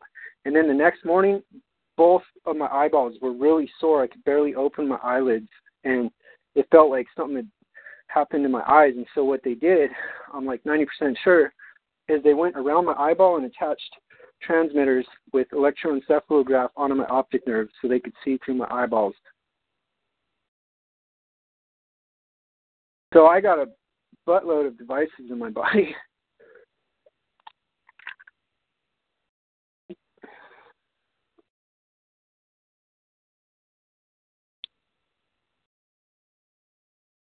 Hello. Hi, Marcus. Did that start Yes. with wake, waking up seeing those men over your bed? Did that occur in New Mexico as well? That was in 2011 before I was heavily targeted. That was around July of 2011. They also poisoned me in July of 2011. They made me a little bit stupider. Uh, they did something in one of my drinks, and they they pick locks so fast. Um, they they picked our locks to all my cars, all the most of the doors in our house, my apartment, my mailbox, everything. So um, they it was easy. They just they knew I was sleeping better or heavier because I had four beers. They didn't screw with out screw with me at all. They didn't think I'd wake up at all, but I did Mhm. because I was a lot stronger back then and more aware of my immediate environment. I was a real observant person from my college degree in wildlife science. We have to observe everything in nature going on, every bird, every little bird call, you know, every little scratch in the leaves, if it's an insect or if it's a rodent. Um, you got to observe what kind of water body it is, what kind of tree it is. So that's what my college degree training is to be observant and tell uh, natural occurrences apart from unnatural occurrences. So I think my body just was so educated when they thought that I was deep asleep, and I probably was, and they put that anesthesia on me, I'd be out, and I would never know that they came in my room and went past my eyeballs with a pair of tweezers or whatever they used, um, and slipped the device on me. But I woke up because I was so aware of my environment. When you look at your eyes right now, can you see the device? Devices, I guess. Nope. But No, I see a lot of floaters from being poisoned now. All these little squiggly lines. I had perfect vision all the years of my life, and then in 2012 they started putting a paint thinner, some other type of methanol, alcohol, or neurotoxin in my drinks, and my food, and my supplements, and I'd have horrible floaters after those times when I could barely walk, talk, or think, and my memory got way worse. Uh, there was a lot of floaters in my eyes, and they stay there. They slowly go away, though. They actually do. Um, I've noticed drinking alcohol after immediately after that stops any more nerve damage and actually helps remove the floaters. So I don't have almost any floaters now, actually, but they were so bad. At one point, I had webs, like little li- dark lines, all over my field of vision. Marcus, And not- um, does your not mom um, notice any of these changes in you? Your mom? Kinda, sorta. I mean, I don't know. She's she's responsible. She's caring about other people. She likes to communicate and socialize with people and love and help people that are dying of cancer. Um, but it's just kind of old school thinking, and she's also kind of a whatever girl. Like, you know, almost sort of like a, in certain senses, in certain regards, not all, but some. She's kind of like anything goes, sort of. Um, or whatever. Not anything goes, but just kind of whatever about. I don't, I don't know what. I think they put rosy colored glasses over her because she doesn't see it so much, and she should have seen it and remembered it thousands of times, and it should have struck a deeper nerve in her body. But it, I don't know. They're just real um, elusive and um, sneaky. So, uh, but I'm observant, and I've I've been seeing it. I didn't have any of this crap six years ago or all the years before then. Um, except, you know, the cochlear implant, I heard voices like about twice a year for that three years after that. And then they just got horrible, like I said, in November of 2011. And they still are. You don't recognize these voices. These are all strangers to you. You don't know these voices. No, I've seen some of them. I know what one of the boys looks, two of the boys, uh, the younger guys that have been targeting me every day. Um, some of the people that we ran into on our property were perps. One of them was like just a total brouhaha witch, just totally evil. Like she had a direct energy weapon. She'd shoot me through the wall of the studio when I was living in the garage. uh, just before I went to uh, the ER after that New Year's when they put the device in me in my spinal cord intravenously. But she she would just start shooting me, uh, and even her roommate, who was half as evil, you know. So when just her roommate was there, I'd get hit like half as much with their direct energy weapon. But yeah, I, I could even hear them. And when I put a barricade against the wall, uh, the direct energy weapon diminished by over 50%. But then they'd find a hole in it. They'd find a hole in it um, and start hitting me again. And then I'd try to put something else up on that huge shelf in the garage. And uh, it was so ugly. Wow. So, then we had um, another guy that rented the upstairs, and he was shooting a direct energy weapon and blowing fleas on my head from the vent with the device, a transmitter that could blow stuff when they pushed the button. So I'd be sitting on the couch with my mom watching TV. All of a sudden, my head would feel these little teeny, teeny things dropping on my hair, and then it would Mhm. start itching and itching and itching, no matter where I went. So they were dropping like fleas or lice or louse on my head. They'd blow it through my windows when they creep around our house. Um, so I've seen a lot of them. I know the doctors. I know who put the device in my arm. I saw him stick the needle in my arm, and he was talking. He said some funny things, and he looked like I told you he was like a. I don't know how. I don't want to describe how he looked like a Nazi, but um, I'm like 90% sure he's related to Nazis from the Project Paperclip that moved to the United States. I believe it. I believe it, actually. I believe they had a lot of advancement, and our country wanted to know about it. You know what I mean? share knowledge. Yeah, the deep government was just sharing all its military knowledge, and it was in the medical field. Uh, they're weaponizing the medical field more. Obviously, they're putting implants in people's body, and there's only some good doctors out there that see a device in someone, and the lady says, "Well, he was trafficking me. He was like a pimp, and he put a transmitter inside of her hip." And this article just came out like a month ago. So it was like the first doctor, and he went anonymous. He wouldn't even say his name. He just he was a doctor at the hospital in Boston. That's all they'd say. But they said this is a new form of human trafficking, and it's like huge eye opener to all the doctors at that hospital. So obviously they have good doctors at that hospital, but some don't. Some do, and some don't. I'm telling you, I, I have a low opinion of the of doctors and hospitals right now. I would hope. you know my you know me and my sister's story about doctors, so no, I don't trust them, especially not at, on this end being a TI. It's awful. Are uh, you ready with your list now to read to us, Marcus? Okay, uncontrolled movements. And this one, that doctor, I just put it on his desk. I said, I can't remember all of them offhand, all the Okay. uncontrolled movements. So I gave him this paper. He he read it in like a minute. He was a really nice doctor, and uh, just real professional, you know, and just goes to try to help people, give them what they need to, to heal. Uh, and he studies uncontrolled movements. That's one of the areas in, of neurology that he studies. Um, so shoulder pops, elbow pops up, hand twitches, fingers moving all sorts of strange ways less than one millimeter or more.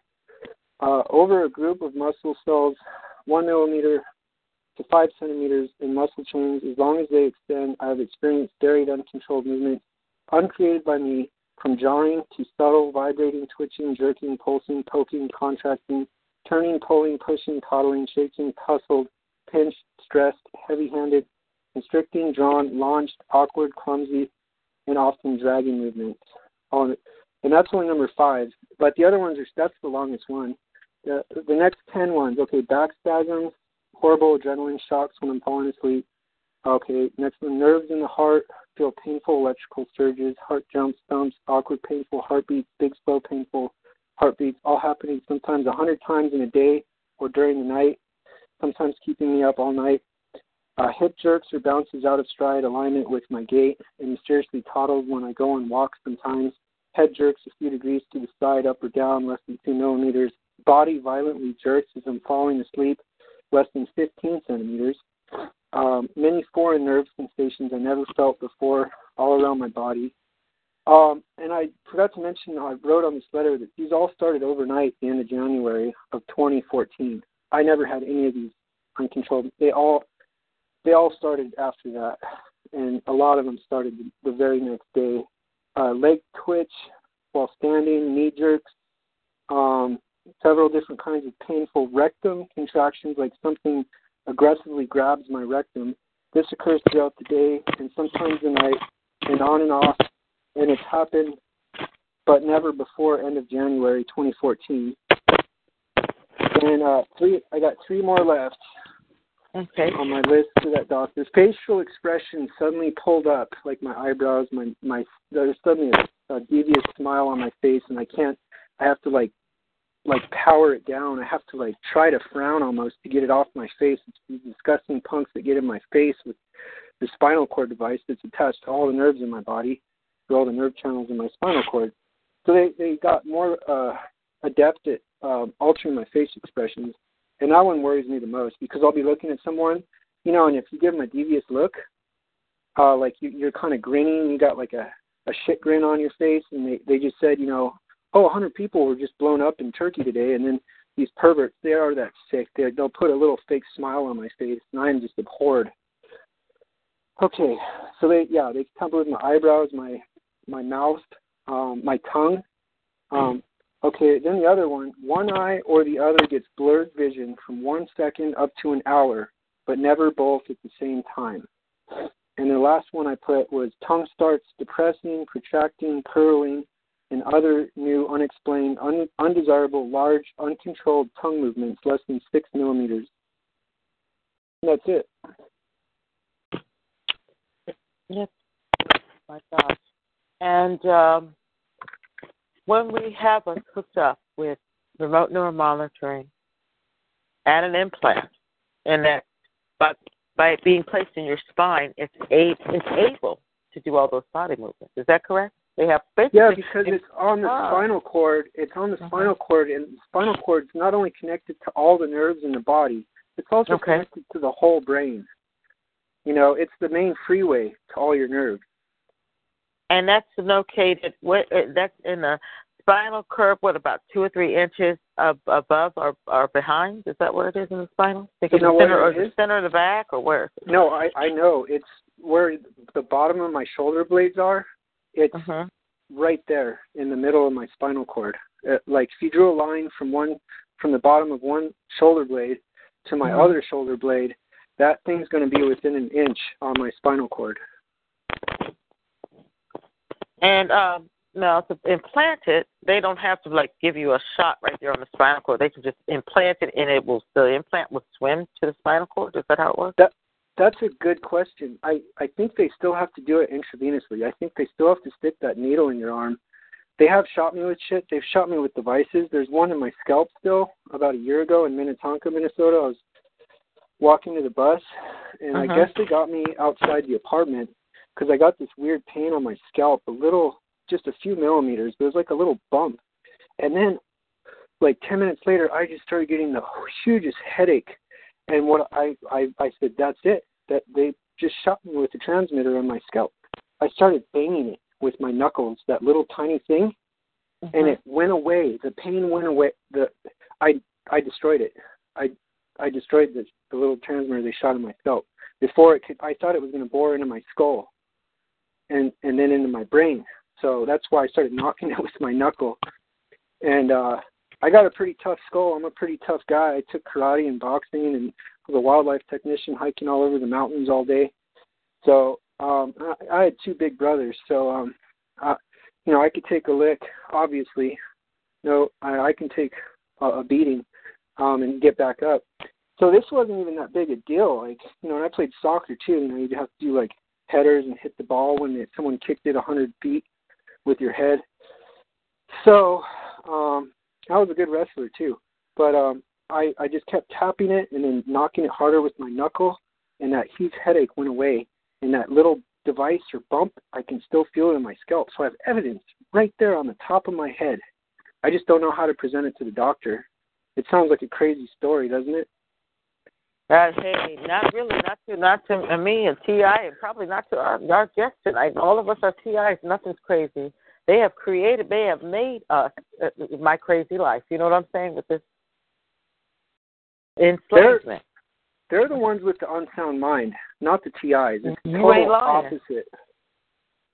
There's a lot opposite. of dysphoria, a lot of dysphoria, confusion these, these are the. I believe there's something very sick about constant surveillance, and then the freedom to torture someone. I don't care what they yep. say; it doesn't really make a person normal anymore. I think they're odder than shit. Is what I'm saying. They're odder than shit. um, yeah. So at this point now, Marcus, are you ready for some questions uh, that some of our and our audience may have for you? Hello? Hello? Uh, David Bowie? Okay. Are you ready for some questions that someone, some in our audience may have for you? I'm sorry, my mom was just talking to me. Kay, did you say oh. something to me? Yeah. Um, are you ready to answer some questions some in our some people in our audience may have for you at this time? Yeah, and that's fine if they don't. That's a lot. I mean, that's just a lot to absorb. Um, you know, like the body is so deeply violated by that. That's the main point I want to get across. I'll even disagree with Dr. Robert Duncan that they can do it with transmitters on the outside. Obviously, if they have something inside your spinal cord, they're going to be able to do a lot more shit to your body as they have to me than before that when they had devices all over our property. Then, then the device. I thought life couldn't get any worse, and what do you know? It got a lot worse. Well, so, I think the implant in the body makes it very, very up close and personal, if you know what I mean. I think they can do a yep. lot of things with it attached, yes. That's the best word. That's the best word for it. Yeah, very up close and personal. They can do a lot of wicked things. Yes. Yeah. Um, there's websites though about technology such as these uh, that I wanted to give to this group tonight. Um, but one is ResearchGate.com. There's thousands of journal articles by the smartest scientists in our country. okay, wait, let's say that real slow. ResearchGate.com. Yep, yep that's it. And it's free. It's A through Z. Um, you can read the name of the full journal article if you have a computer monitor, but on the smartphone you can only read like the first part of it. Okay, guys, just put that and I can write that in the chat, and that's researchgate.com. Yeah, it's one of the best for uh, a TI to, to argue that these technology technologies are so the, they're, they're so smart. The, the science that you can't the the terminology and stuff. You're just like the atom to the nucleus to the electron over the, you know what I mean? And like oh, and how they're helping people see that we're blind and people hear that we're deaf and can uh, can send uh, read the mind and also um, remotely fix the mind with the you know there's just articles like that and there's I don't know tens of thousands of articles on there. So if you got a subject in mind, um, you could look it up and um, by by the letter and see if you can find something that might help you there. Oh, that'd be great. Uh, like in college, you know, uh, wildlife science, we'd read journal articles all the time, and you know, gosh, they they destroyed ninety percent of my education from poisoning me. I mean, they damaged my my memory is like ten times worse than it was six years ago. So I can't remember to help give an example of how they write journal articles. You know, like going in the methods section, the observation section, the the hypothesis, you know, the theory, uh, the equipment they use is another big one. The introduction, of course, the abstract. I, I remember the main parts of a journal article, and that's mm-hmm. how all of them are a scientific journal article. And they're wonderful to read. Just sometimes they use terminology, big words that you've never heard, and you know it kind of makes it more interesting because you never heard that word before.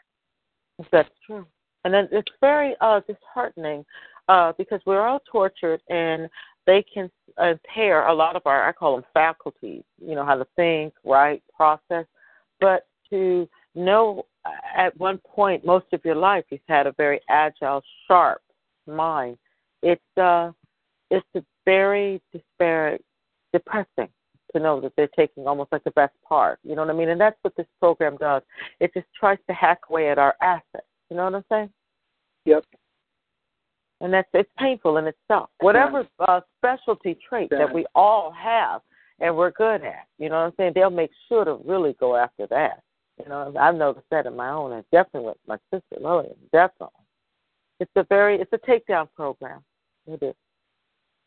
Um, Yep. Is there anything else, Marcus, you'd like to add in before we open the call for questions and answers at this time? Uh, just later when I can get that guy Devin Devine's website for his coalition. Um, I don't want to send you out on a limb and say just Google Devin Devine and coalition. But oh, oh, okay, if that's you're no on problem. Facebook, Facebook. Okay, well, um, we will. You know what? We have questions and answers. And how does this sound, Marcus? When you're able to locate it, just go ahead and let me know. We'll, you know what I mean. We'll break for a minute and copy it down too, and make sure everyone gets it, including Okay. myself. Uh, does anyone out uh, there have any questions for Marcus tonight pertaining to uh, his talk tonight, uh, enslavement by technocrats? If you do, go ahead Yes. and star eight at this time. Star eight. And uh, I just want to let you guys know when I have speaker and stuff and I'm interviewing, I overall do not like opening up the calls until we have questions and answers. I don't want to break my flow. And, um, so, anyone has any questions for Marcus at this time pertaining to tonight's topic? Okay, coming up first is Northeast California.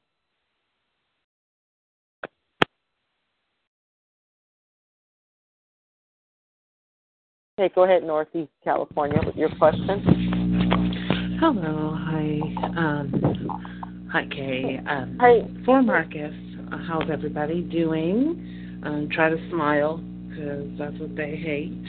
But for uh, Brother Marcus, um, with your discipline, um, with your profession and the preparation in university and everything, um, do you think that you could retrain yourself, like to do refresher courses, and and think you know maybe um, get um, aligned with some scientists and things like yourself or biologists to bring yourself back um, to know, you know, the, like maybe the ba- the basic tools on different levels, like basic, moderate, high level functioning, so that you could um, function in that field um, better, um, like you used to. I'm an educa- Yeah. my major is education, so I believe, you know, even though this is like Kay, um, Sister Kay said, this is a takedown program. I mean, I've woken up to that I was talking um, audibly, and um, I don't know if that was because I was in a hospital recently, and they may have done things to me because the surgery was only supposed to be 15 minutes. Remember, Kay, and it turned into two hours, and they wouldn't let my family back in there. And I think They- I was, go ahead. I'm sorry, but I was you know, say it- you're right. They're doing a lot of things. I don't trust the medical. I have to with my sister ill, but I don't trust uh, medical doctors. Uh, public trust is gone after this. Well, the program we try to survive. I guess survive this. I don't know. I don't like to call what we are right. Just yes, it is. yes it is. Yeah, but I Well, I, that's what I recovered. I recovered once when uh, they poisoned me in 2012 at a homeless shelter. When I had, was framed, uh, they made me go to a homeless shelter after I went to jail for three months. After they framed me uh, by sabotaging me in 50 ways with really advanced technology. But so I was poisoned. I was like, okay, I'm a lot stupider now. I can't remember a lot. I can't. I can only remember like one or two sentences now when I read a book instead of remembering the whole page or the whole last five pages I read, you know, because I could do that before. When I was in college, I could re- I could remember like five pages of what I just read.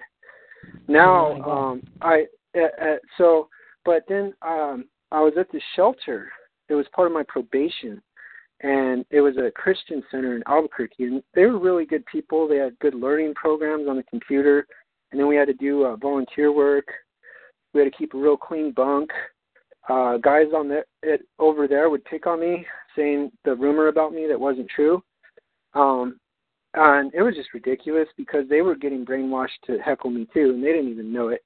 Um i could just feel this program on me. It just felt like satan's claw was right over my whole dome and uh but yet um i was at a christian center and we'd have church singing every day every every day i think was it every well definitely on sunday um and we had a hour long program where we would study math, basic math, and um, you know, like high school level stuff, like ninth grade level stuff, and that helped my brain recover, and reading helped it recover. So I was at like fifty percent. My memory was like fifty percent damaged after I got poisoned, and then um, after this program, and then I, I got a job as a caregiver for this wonderful 90 year old Jewish lady. Um, and uh, that was for like three months. And I was exercising. I started taking all these supplements that were really helping me recover. And I, at one point, I got back to like being 90% after that horrible fiasco that happened for over a year. Um, and then I ordered another box of supplements, the same ones I'd been taking, really good ones like Uridine that helps regrow brain cells, and soy lecithin, um, and other ones. Uh, alpha lipoic acid, um, uh, acetyl L-carnitine is awesome and expensive. So it was like a three hundred dollar box of supplements from FedEx from this one online store, uh, and they got into it and they poisoned some of my supplements and put me back in my recovery like three or four or five or six months, you know, like damaged that many brain cells that I had recovered. So I was devastated again. Um, and so I started trying to figure out what are they poisoning me with? What can I do if they do if it happens again? And it's a good thing I researched it because they did do it over and over and over. And each time I was able to wash it out, except for those first few times when I didn't know of a remedy, which is ethanol alcohol so it might make me look bad and sound worse by saying, yeah, I'm drinking beer or wine or hard liquor to wash poison out of my body, but it's actually the same medicine they use at the ER. They'll do it intravenously. Um, so yeah, they kept doing it over and over. So I I became like kind of strong because you know someone hits you, you you learn to defend against it, uh, and just just try to be survive and and adaptable and functional. Um, but going like to college again, it's it's not even feasible right now because of them breaking in, them destroyed so much in my life, the, uh, my reputation and my resources, and, and mobbing, workplace mobbing. But if I can uh, blow it open and get these devices pulled out of my cochlea, my spinal cord, and maybe even my optic nerve, um, then I could sue that those sons of bitches for a hundred million dollars and answer Kay's question, yes, if you have more money, you can waive your defend against this stuff because you can you can do it you can hire a special agent, you can hire an investigator to do to to put securities around your house and, you know, uh just do a, a uh, an investigation with a spectral analyzer and find out where all their devices are, so they're not molesting and hindering us and hold and putting us down anymore. If we had money, we'd get a team to blow it open and sue. And then our recovery would be a lot easier. Can you guys hear me at all? Yes, we can. Yep. Okay. Um, I was listening, and um, yeah, the spectral analyzer, um, like James Lico talks about, and um, I, I yeah. downloaded one of those. Um, what is it? The EMF detector, and uh, oh yeah, they they went nuts.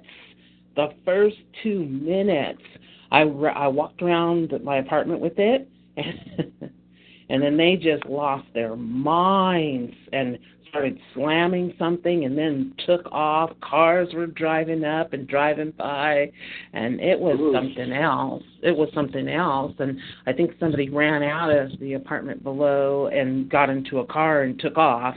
And um before all that, Mm-hmm. you know, right after I downloaded it and I was walking around with it inside, then that's when they started hitting something or banging something really hard and heavy Mm.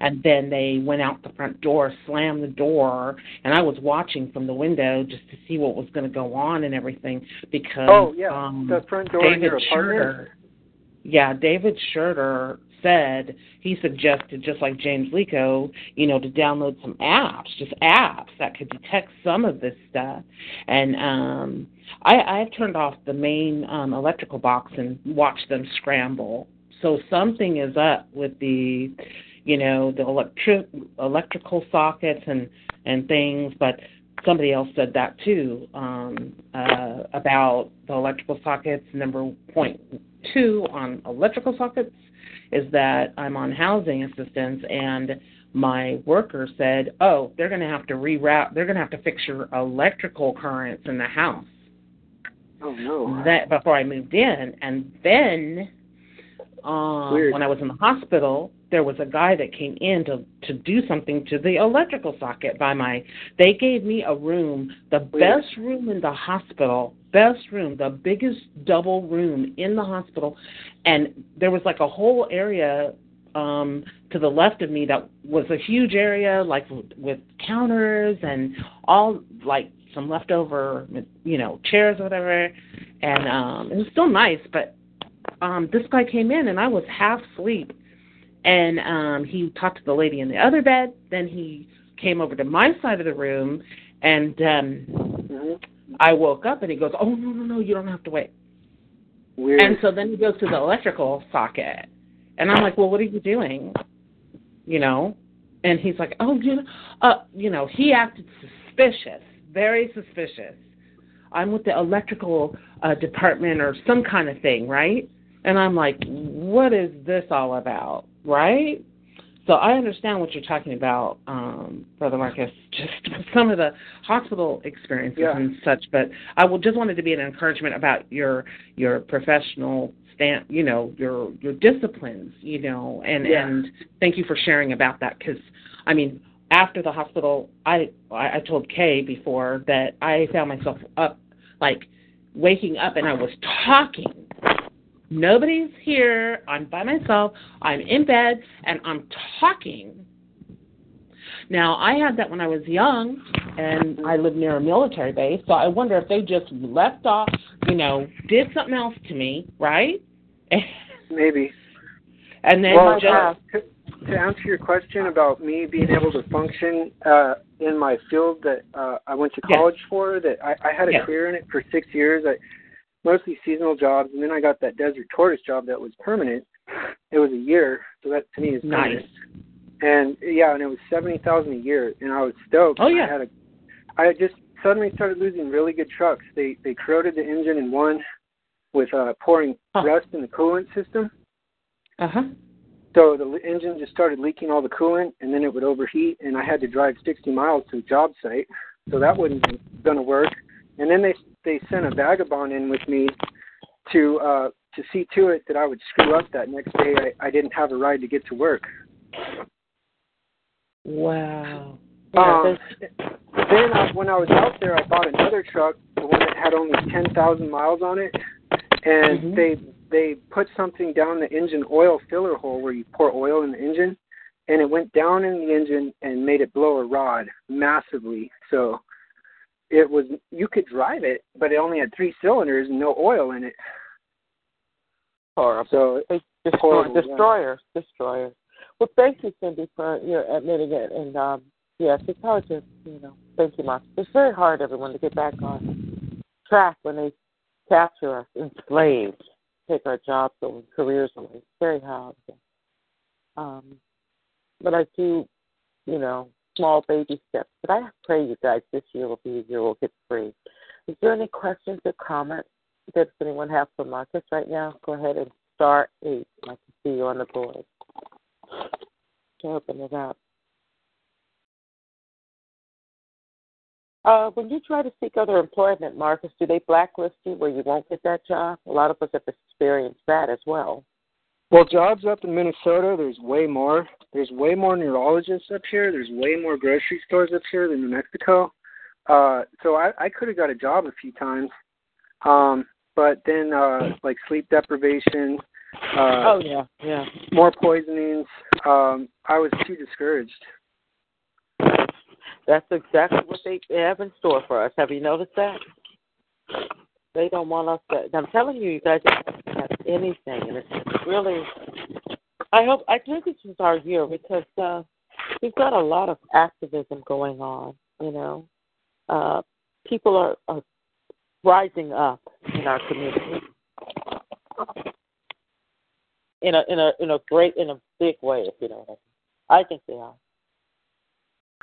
Well, if I if I ever break free, I'm always going to help TIs. I always said if I ever become wealthy, I'm going to Mhm. donate to to help conserve nature and wildlife because you know, like you know, the the tropical rainforests are getting chopped down and our lakes are becoming more polluted, stuff like that. You know, um, but now I've turned my um, if I ever do anything diplomatic uh, throughout the rest of my life, it'll be to help TIs because this is the biggest abomination ever. I mean, they ruin people's lives and the environment at the same time. Yes, they do. It's, it's, it's, it's, it's destroyer of the planet, including man. It really is. And it seems to me it just needs to be exposed because I feel like every vector of society is involved. You know what I'm trying to say? Yeah, everyone's connected some way for sure. I mean, not just on this earth, but in the next, all, all over the universe. That's true. That is true.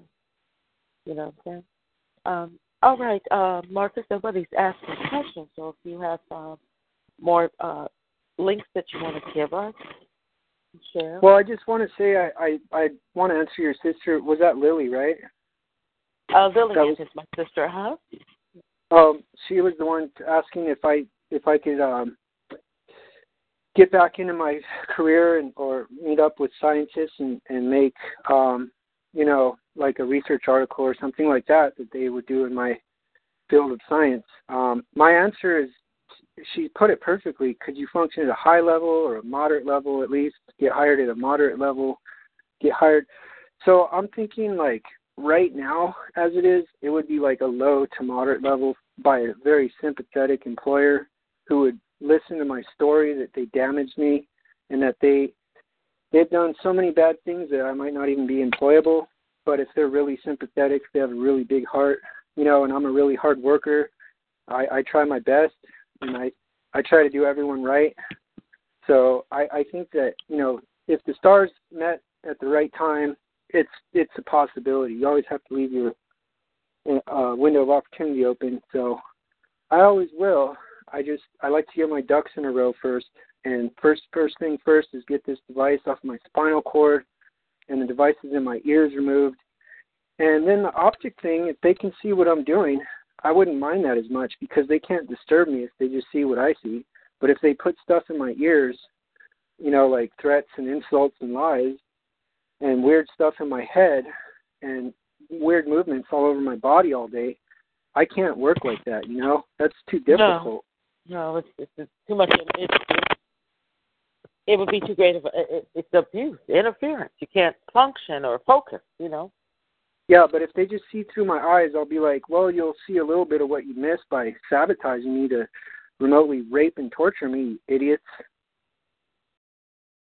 I still, if they can see and hear and everything we do, then it's in everyone. So that means in the prospective employers, they've already sabotaged it. Because I feel like I went on interviews and something was told about me. You know what I mean? The interview went all weird. You know, you know when we go about going to medical doctors or dentists. You notice when you walk well, that in, happens weird. non-TIs too. Non-TIs have weird interviews too.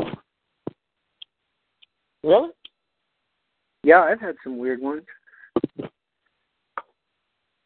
I had ones I thought I was really qualified for, and they just like shunned me. They're like, "Nope, we're, you're you're not the you're, you're not the personality type we want." In so many words, without actually saying it. Something like that happened to me too, and I, I was a non-TI. So It makes me wonder, were we targeted and not aware of it? Was that the you know precursor to this? It is because it makes us more vulnerable. We don't have as big of a network, so we're more vulnerable.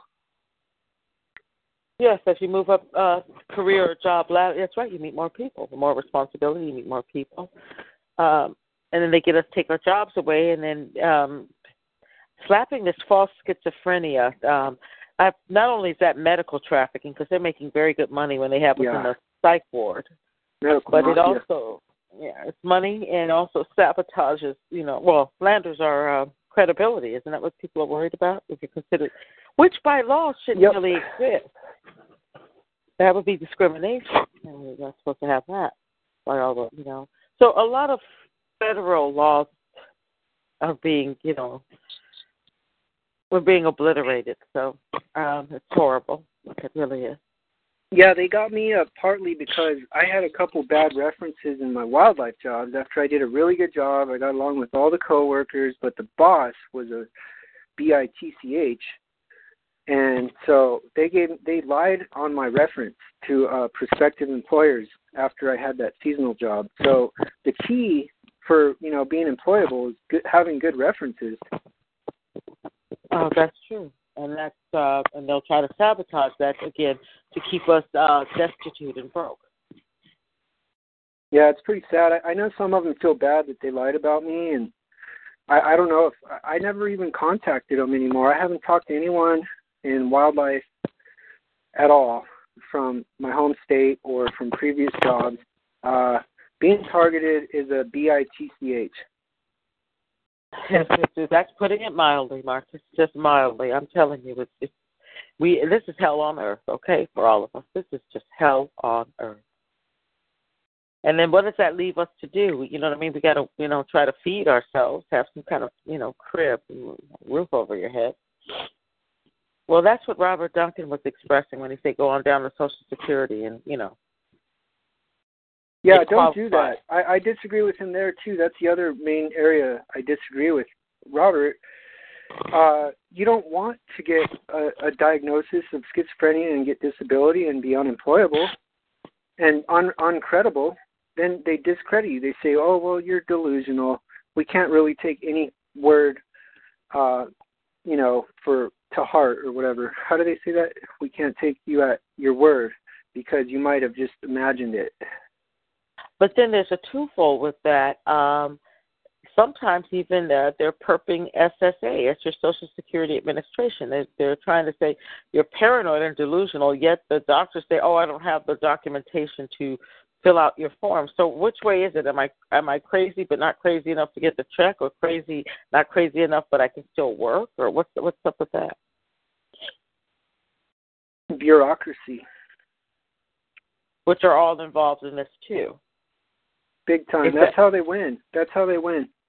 Is bureaucracy and covertness and surveillance, remote surveillance, and remote manipulation they have a huge basket of tools to to really screw with the whole society of every country in the world, and they're networking all over the world. So that's why I wonder if we're in the end days, like the giant beast of Satan in the book of Revelations, chapter 13, that controlled everyone. But and then you know, and then the beast know, and then know, beast came out out of the earth. Are there two beasts? Yeah, one came out of the earth, the other one came out of the sea. I'm referring to the one that came out of the sea they mm-hmm. see everything. They see everything I'm thinking. So he might have. God does that. Sometimes he uses innuendos. I don't. That's not a good word to describe it, but uh, uh you know, he he helps. He gives us a, a parable, and so by using the word see, maybe he meant that the beast from the sea sees mm-hmm. everything. You know, because they see everything I'm thinking, and they are like a beast. They have people in every field of work uh, uh, ploying against me. Yes, it is. Like it is a beast system. I had first uh, thought of it too, and uh, you know, I don't know about innuendo. I kept innuendo metaphor. I always thought the beast coming out of the sea was a metaphor for metaphor. There the media. Uh, me, uh, the media, the our television, in essence, is a beast system. You know what I'm saying? A society, or what, what what we think shapes society. I don't know how much of that's true, but yeah, the perps use innuendos all day, so I shouldn't use that word. It's a metaphor. I I think they do. They they um really um because a metaphor is used to help people grow and grow, you know, their mind become mm-hmm. smarter and more wise. But then mm-hmm. an innuendo is usually used to degrade a person. They use both then. They use it all then. Because they are mocking us quietly. And I'm, I'm about pissed off. I want to wipe those smirks off of their faces too. I hate perps. you know, I really, really loathe them. And I know we can't wait for yeah. this to be exposed because we're going to really, really um, get to see all the players, and we'll be very surprised. Some of us surprised, some of us not so surprised. You know, we'll never know. Uh, okay, is there any more uh, questions, comments?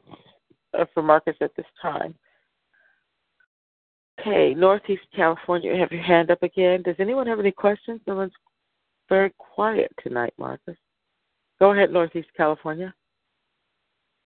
Hello. Um, you know, they called the, at one point the biggest computer that was ever made. Didn't they used to call that the Beast? Yep. Mhm. My father worked for IBM, and so um, I kind of Yep. was kept my ear to the ground a little bit about computers, even though I didn't want to have anything really to do with them much, um, as far as learning the ins and outs of them. You know, Marcus, and and and Kay, you know, the thing is, is um, it's it's ironic because the things that I desire, because look for the windows. You know, when God closes a door, look for a window. There's um, a friend of mine who's an activist said, "Oh, in my field of study, um, which one of them was music, um, there's like a full ride program all the way to a doctorate. So, for anyone listening, um, and also yourself, Marcus, do you think that you might go back to college, No. even with the devices in at all? No way. Not because- not with devices No? in. I mean, there's like a 10% chance, uh, like a little community college or online course, if I get the devices removed. But with the devices, I think I'm just throwing money in. Uh, it's like burning a dollar bill in the fireplace. Are you sure, for debate's sake? I mean, sometimes we're to rise above. I'm not trying to be funny style or anything, Kay and Marcus. You know, I, I know. I, I, I, I, I get where you're coming from because it's like this is one of my dreams, and here it is. You know. No, I I felt like I felt as strong as Muhammad Ali six years ago. Now I feel as strong as a 90 year old woman. I can relate to that, you guys. Yeah. I mean, you know, it's like um ha- every other time I try to venture out, I feel like there's like a thousand pound weight on each shoulder. You know, I just can't Yeah. seem to, you know, and um I did a little athletics when I was younger and in college and it's just like I've not had any children. So why should I be like 60 pounds over what I'm supposed to be? What what is that about? You know, I've always kept right around 10 pounds around what I Oh, yeah. I should be and now it's like 30, 40, 50, 60 pounds, you know. Well, I'm back yeah, on my through program to get rid of it, you know. What what But these people they- what does this screw help the world for them to do this worldwide? Sorry to be animated, you guys. What purpose does it serve other than the elite to kill us off if that's what they indeed the agenda 21 and everything else, you know? It's a kill Well, they program. they're Just making take uh they're making a hundred times more money than they were 30 years ago. What to kill us off? or Their- their the research programs and everything, right? They, I just watched the show last night. They make money from uh slave labor. Oh, huge profit. It's almost a hundred percent profit. Profit, profit. Slave. Well, the the the president's daughter, and that she's no, she is by far not the only one doing it. Okay, how many people got caught for sweatshops in um shot China, Malaysia, Indonesia? You know, um the Orient or Asia uh, proper. I mean, uh, Ivanka's not the only one that ever did it. Uh, wasn't it Kathie Lee Gifford got in trouble and other uh, other people? So um I just see this as Black that's like work trafficking and um the same um demographic that gets work trafficked and and abused in factories are the same ones trying to escape and come over here. Reason why they closed down the oakland um what do you call uh where the the foremen work the the unloaders and stuff. I can't think of the word. Um that's another problem is just not ebbing and flowing and being able to be fluent you know, and speak like you have some kind of training or whatever or education. Um, just the docks in Oakland were shut down. It, the trafficking was so bad. They actually have a trafficking department in the Oakland PD for children to rescue children all around the bay. I know some people that work for it, and yet then you find out that the Oakland PD uh, trafficked that little girl around uh, different um, locations in different counties. The very people trafficking or saving supposed traffic victims are actually the ones trafficking their own buddies' children in the department. And I know I got I got off on another tangent, but it, uh, Lauren's show, okay, part of me deals with trafficking, you know. But um, I really appreciate you guys having him on as a interviewee, um, Kay, you know, and and and we were talking about like what what do they get from you know damaging the the the work base, like all these people across the world, across and and people with edu- like education, like yourself, Marcus, and higher education. Uh, TIs are like doctorates, the physicists, the the doctors, the lawyers. It's I I, I don't get it. it it's like because you're not willing to damage people, so they get rid of you.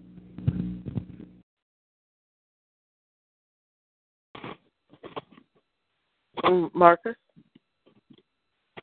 Hello? Did he get cut off? Did Uh, I'm get cut just off? sort of trying to say, Mar- I can hear you. Marcus? Hello? Yeah, sorry, I was just pouring a drink, so I was just trying to stay with it. That's all. Okay, well, we're going to uh, go ahead and end soon. Thank you again, Cindy. Sorry, I get uh, really animated because people don't deserve this. Humanity, you know, the, the, the just what they're doing to, to us, you guys, is just terrible. It's, it's Oh, yes. yes it is. unconscionable. It's just, oh God.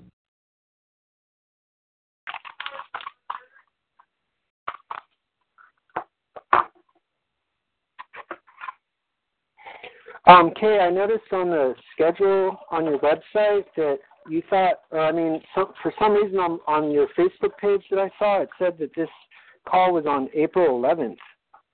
Did you notice that?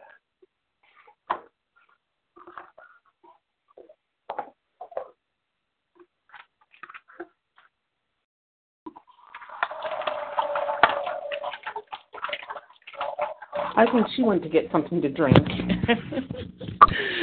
the commercials, right? Oh, there's so many of them these days. It's like it's not normal anymore if there's not 10 commercials before the next segment of the show. Okay. At least Uh, they don't do it here in these shows, right? Endless commercials. Oh yeah, maybe we, we're, you know, I, I see the purpose of them. I mean, you got to get your word out there so people know what, you know, if you have something good that you want people to buy, um, you got to let them know, or else you you still won't get business. that's true. All right, well, Cindy, thank you so much for sharing with us. Does anyone have any last questions or comments at this time for Marcus? Uh, I do Oh, appreciate you coming on. I wanted to ask you that on your website it said this this show, this talk, this conference call was on the 11th, and yet it's on the 15th. Oh, does it? Uh, this is the wrong date. I thought. Uh, you mean on my talk show? No, on on um, your talk show uh, announcement on Facebook, it says that this call scheduled with me was on April 11th. Oh no, that doesn't happy me. Because know that's the fifteenth. I had that scheduled. Does it show that on your on your Facebook? I'll check my Facebook. I um, I don't have the window open right now. Actually, when I went to talk to Facebook's in another browser, so go back into that and find out what's going on. Um, well, we you know we have about 25 people on right now, so I think a lot of people did know about it. And um, is there any more Well, questions, Tom? Okay, I'm, I'm glad that I got to speak about this uh, subject on your call tonight, and I, I just want to say that people need to watch out for who's sticking needles in your arms, um, and that your doors are locked and you have good surveillance so that they're not putting more devices in you. Um, I've been getting hit with projectiles that they shoot at me that are dipped in things like herpes every day, and then my mouth flares up with all these bumps. Uh, and on top of that, all the uncontrolled movements and remote rape. Um, someone, you know, if if I didn't know how to fight depression, um, you know, I, I I would be, I would be a goners, man. Um, that I understand. It takes a high level of spirituality, because I believe this is a spiritual war we're in, as well as a, a, a global enslavement, and they're pretty uh, determined to whittle us down to nothing. You know. Oh, I want to say that this is enslavement because they're or human trafficking because they control my activities.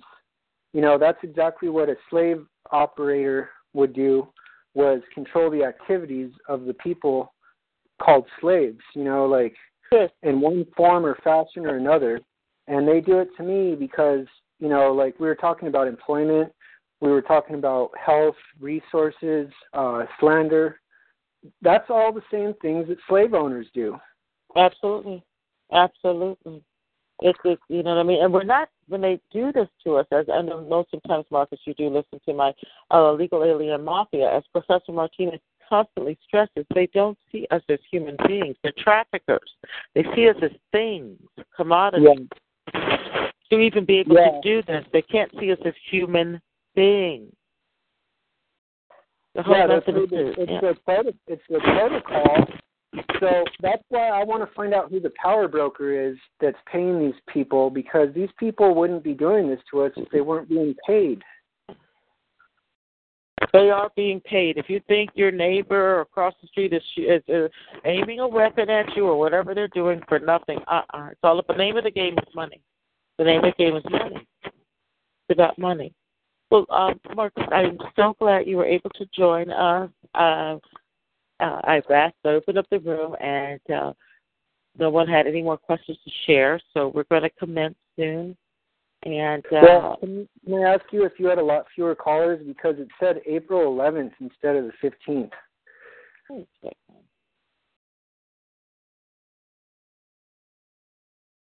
Okay, let me go on to my uh, show.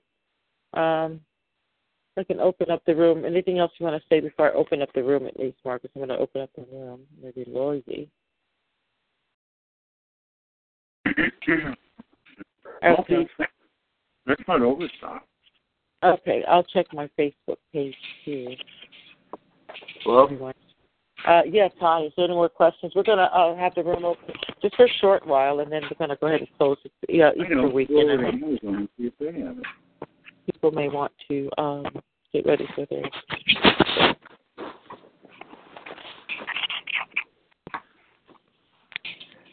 Okay. Yeah.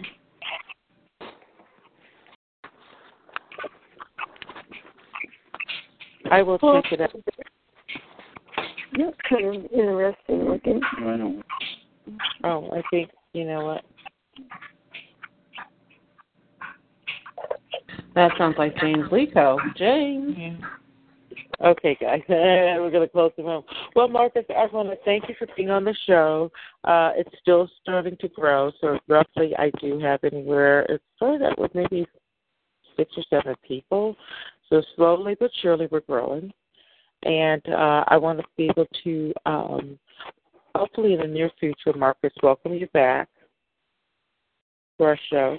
And uh, it takes about less than five minutes. The show will um, download under TalkShoe under the caller, and uh, it for you, and for that matter, everyone on tonight's call.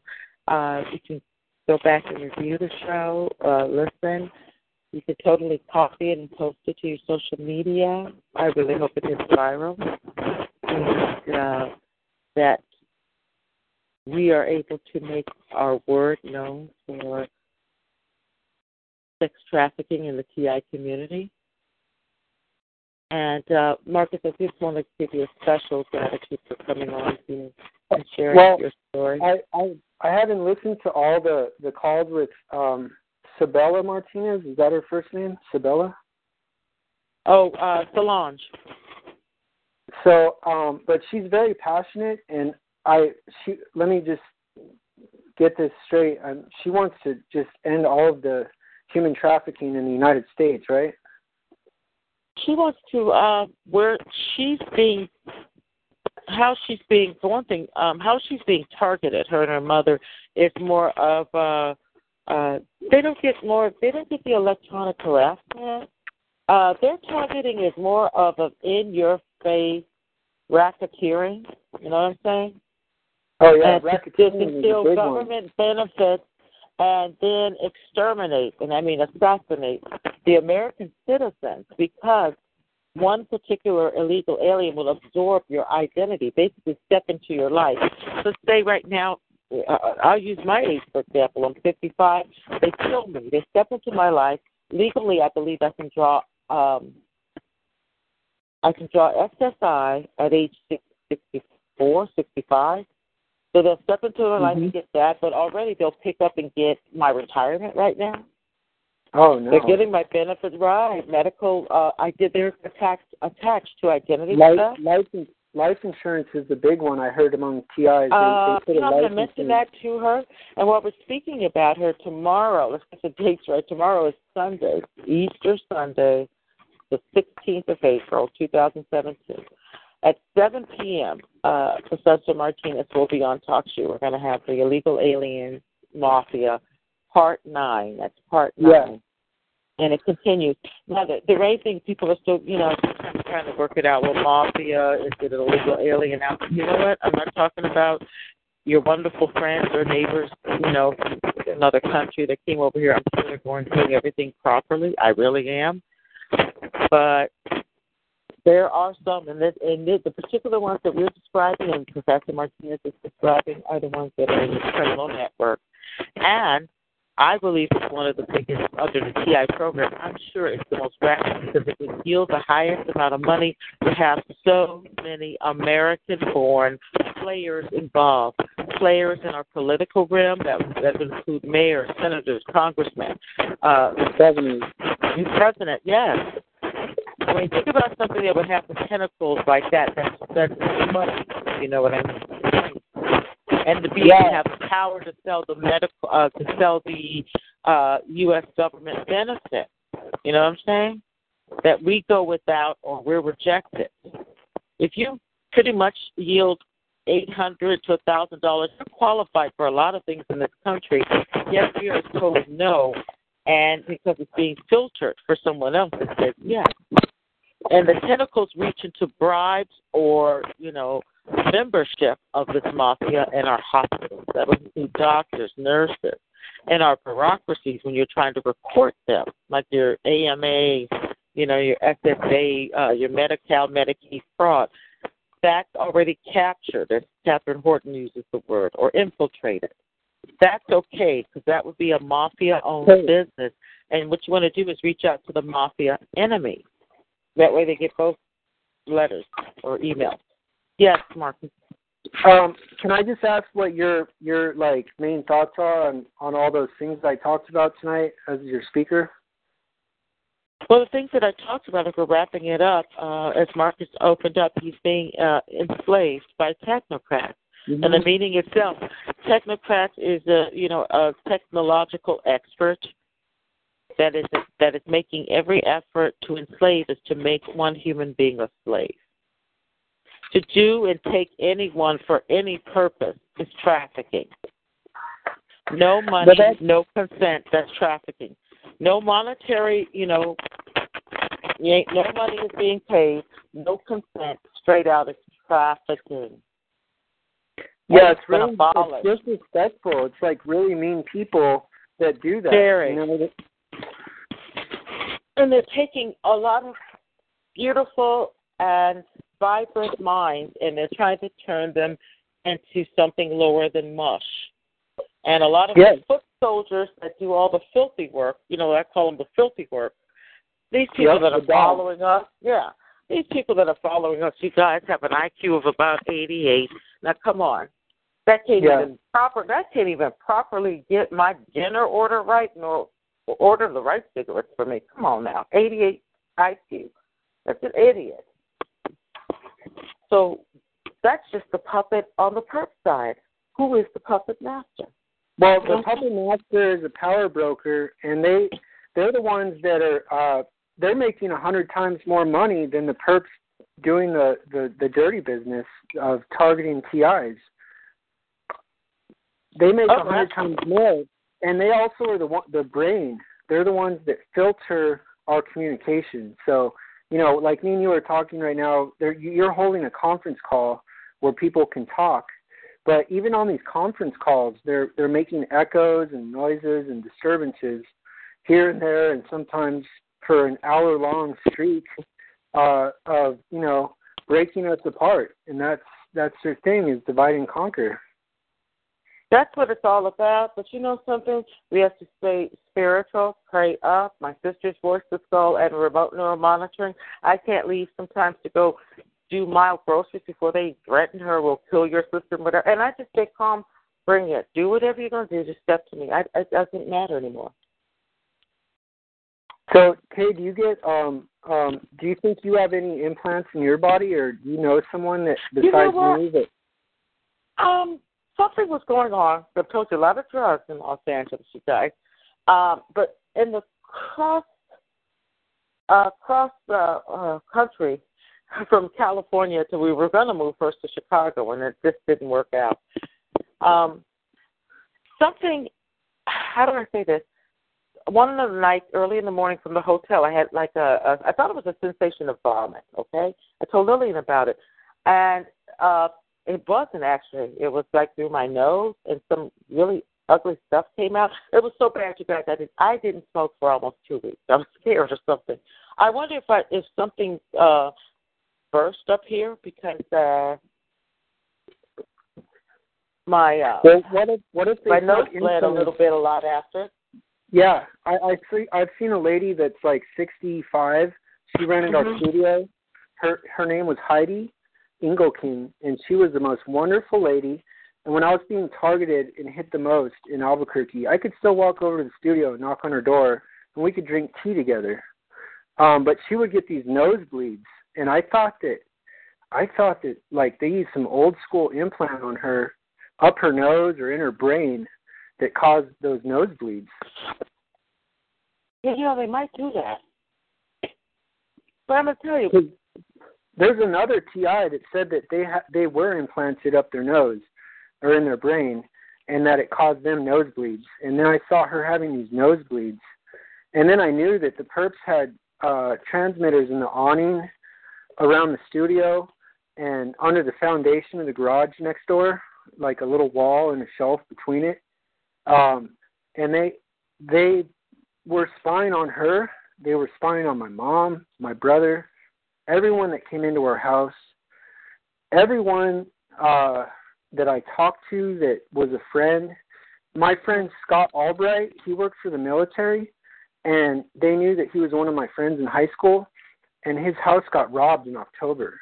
Like they took all of his electronics. He had like a Apple iPod or Apple smartphone, uh, Apple computer, and but he worked for the military, and he he wrote a paper. He he's not a TI though he said, but he interviewed a TI and he wrote like a seven page paper. And I don't think he wants, actually, it's like an 80 page paper about corrupt government, but he's not a TI. And he said when he worked for the military that they put a thing on their, on the, the rifle that they mm-hmm. use, you know, when they're like in Iraq and they're looking at, you know, possible suspects in Iraq. They had infrared. So I want to take that back. That not all TIs have RNM, but some have infrared, so they can see under your clothes, but they can't see, you know, how your nervous system's communicating. But he had one on his rifle, and it also had a directed energy weapon. So if if he said that the board jerks that he worked with in his platoon or whatever, they would shoot innocent c- citizens with directed energy weapon attached to their rifle. And that that opened my eyes up quite a bit. That was about two months ago. I talked to him. Finally, I hadn't talked to him in like fifteen years. But but you know, they're sick. I I think that they shoot pathogens in my family, like my uncles, my aunts, and give them things like pneumonia, uh, the flu. Um, you know, they give children measles. They give uh, professional athletes blown Achilles tendons. Uh, they've damaged the Minnesota Vikings offensive line. They they knocked. You know, I, I like professional athletes. I, I know that a lot of TIs don't. Uh, they think that they're overpaid, and yeah, they they get a lot of money. They have a big stadium, but you know, they they they want to just attack whoever they're racist towards. So, you know, my perps are from New Mexico and they don't like pretty blonde haired, blue eyed guys like me. And that's one of the other of the 300 bad reasons they targeted me. yours was then race related as well. Yeah, they say that. Oh, that's one of the direct. Uh, I mean, the the V2K messages they send every day is we're they not every day, but they say that they're racist about once a week.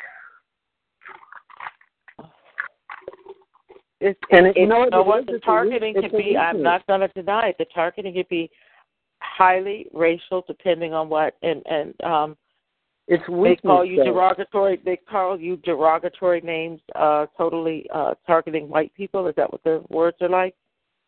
But it's a weakness. They they arbitrarily call themselves racist to feel like they're for some cause, and they're doing something for their cause.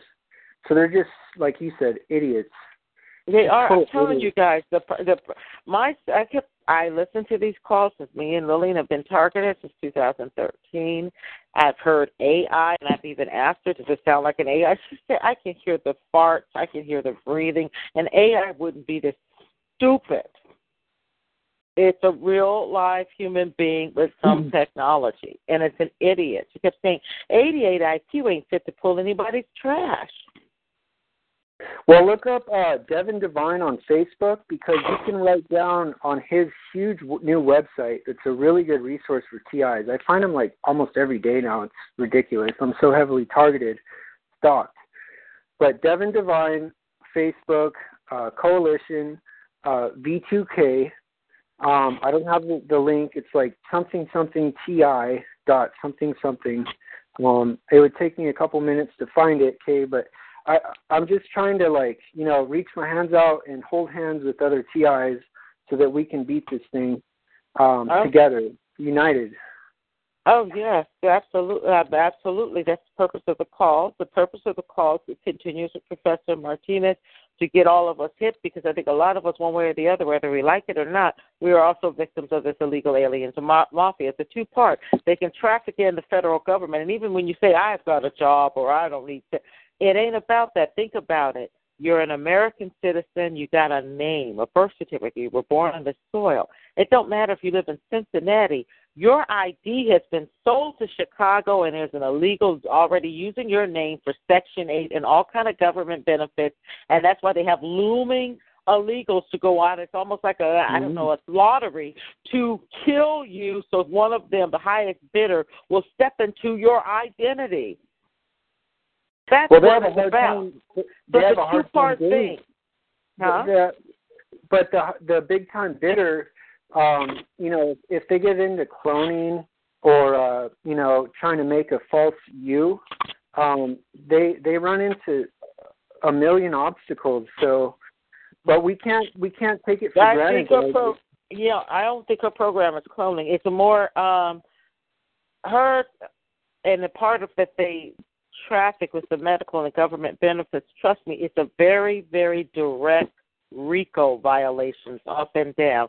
It's uh they got this running so tight that um my was working it out. They don't really need to electronically harass because what they're structurally after is what they're after, and that includes in their racket. Um, they will um, steal your property, home.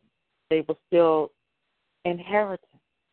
Yeah, they do. intellectual property. the- the- See, when you start listing the RICO violations, they can, and I'm not saying they won't, but in all actuality, they don't really have to hook you all the way up with do weapons or, or synthetic telepathy. They're already kind of structurally doing what they do. If you have good-looking children, filming, surveillance, kitty porn. If you guys remember, my, a few weeks ago we had Marnie on here speaking. There is a racket. Right. With the, remember when like you said the surveillance cameras, they watch what really good looking women doing what they normally do in their houses. You guys, there's some rich freak that will pay three dollars per minute, and that circuit is open and sold on tour. So it ain't just one guy spending three dollars a minute. It's lots of guys that like the way you look and what you're wearing and what you're doing around their home. It's it's this whole surveillance is it, that's the labyrinth of all the perversity, appetites human beings share, and it's quite amazing. In a in a very very bad way. You know, I can't believe Well, that they would. You know, they're been this, they're really Yeah. they're distasteful. Uh, they don't they don't uh, discriminate between a child or a fat woman or an old No. fat man. Uh, they they're really sick. They're psycho. Like Adolf Hitler was a psycho. Uh, yeah, my sister's heard V2K. They'll blow her stomach up some way and give her gas because one someone in the circuit they have what do you keep saying? It's a show tonight for farts, and there's people that'll pay for that. I mean, it's really we are living in the last days of Rome. I mean, really, you know? Yeah, so no, my my perps have never my perps have never farted with the V2K. They they just they act like they're on top of everything. They always try to climb up more over my my higher intellect, and, and like you said, uh, put put uh, put put a put down on me. Um, and they're you know, but they're real immature, and they Mhm. don't really uh connect well with people. And their power broker just pays the money, and they Yeah. they do the gang stalking, electronic harassment, uh, human trafficking thing, uh, and yet you know they're just their dogs. So I'm I'm really after who's paying them because uh, you can you can just slap a sick, evil person off the street, you know, and they'll do it for money. But the person that's paying them is like the is like the Adolf Hitler. Oh yeah, that's the real. You know, I mean, we all want to know who the the puppet master is. You know, who's really pulling the strings. And I believe that Yeah. there's. Now, I think But- really surprise us, they can be in high places, you guys. Because you know they're, what? they're Yeah, jumping yeah. they're jumping conclusion that it's Donald Trump. I, I don't think Donald Trump. I don't think you know like people just talk about him, and I'm like I'm in the worst program in the world, and I have not made one connection with Donald Trump that he's involved, except that he's a billionaire, and certain billionaires are the power brokers behind human trafficking and uh, technocratic enslavement. So I, I don't. I haven't I, I still don't think that Trump is behind uh, technocratic human enslavement, but he might be. Uh, I I don't know about that. The verdict's out, and the reason I keep saying I really I hope not. He created a very new agency that just started at the beginning of this year, Voice, and that's for victims of immigration crime engagement. And that's one of the reasons I'm working closely with Professor Martinez. We've already sent information out to them about what we're going through, and every week when we talk on the phone, those that Yeah. want to join that are that know that they have these type of rackets around them, uh, that's what's going on. So I know because it seems like in our community, people were getting a little confused. Is it, you know, racially, is she pro or con against illegal aliens? It's not even about that. Everybody in that in this mafia, you guys trust, born of this country or of another, in this racket, they're a mafia, they're traffickers, they're criminals, and they need to go down. Well, I noticed that the illegals don't really know what's going on, and they're just they're paid to do a a, a certain task. Well, Um, they and they're paid. They're paid very well because they're also living very well off of social benefits, and and a lot of Americans, especially TIs, are being kicked out of the ER. The ER is like a nightmare to most of us. You're in this mafia or an illegal alien, you're treated very well. Well, it depends So- what country you're from. Like, I, you know, I have suspects on the illegals, like El Salvador, Paraguay, Brazil, Mexico is a big one. Um, you know, and I think my perps are from Mexico be- because of I've been in, to Mexico uh, a lot in my lifetime. I lived in New Mexico, and I, um, I went there about ten times in my life, and they they're able to speak some English, but they they kind of just kind of stick the same words in their head for the same English words that they use when Mhm. communicating, and yet it's not even really communicating because one, it's V2K, it's unethical, and they're doing it without opening uh, a line of communication. They're doing it just to like badger and denigrate and put me down. And you know, I'm stronger than they are. I'm stronger than all the gang stalkers, white or uh, Latino. And that's the only perps I've had were white or Latino. So, um, you know, it's uh, but you know, it's funny up here in Minnesota. I heard recently that they have uh, drug traffickers a lot up in Minnesota um, that traffic the drugs that they get up here down through Chicago and uh, Detroit. Um, and I was surprised because you know Minnesota is a pretty nice little civil society, um, you know, and they got a lot of their own culture here, um, you know, and you bring up the word culture, and everyone's like, you know, what are you talking about? You know, like whose culture are you talking about? And you know, I wasn't there. I, I haven't been traveling. Um, I used to travel all over the world when I was a wildlife technician. I could travel anywhere I wanted. But as a TI, uh, you know, traffic, um, there's like no travel except for getting in my car and however far I want to go. And then it just turns out to be stupid because I drove, I wasted gas driving a 100 miles and they still have this implant in my spinal cord.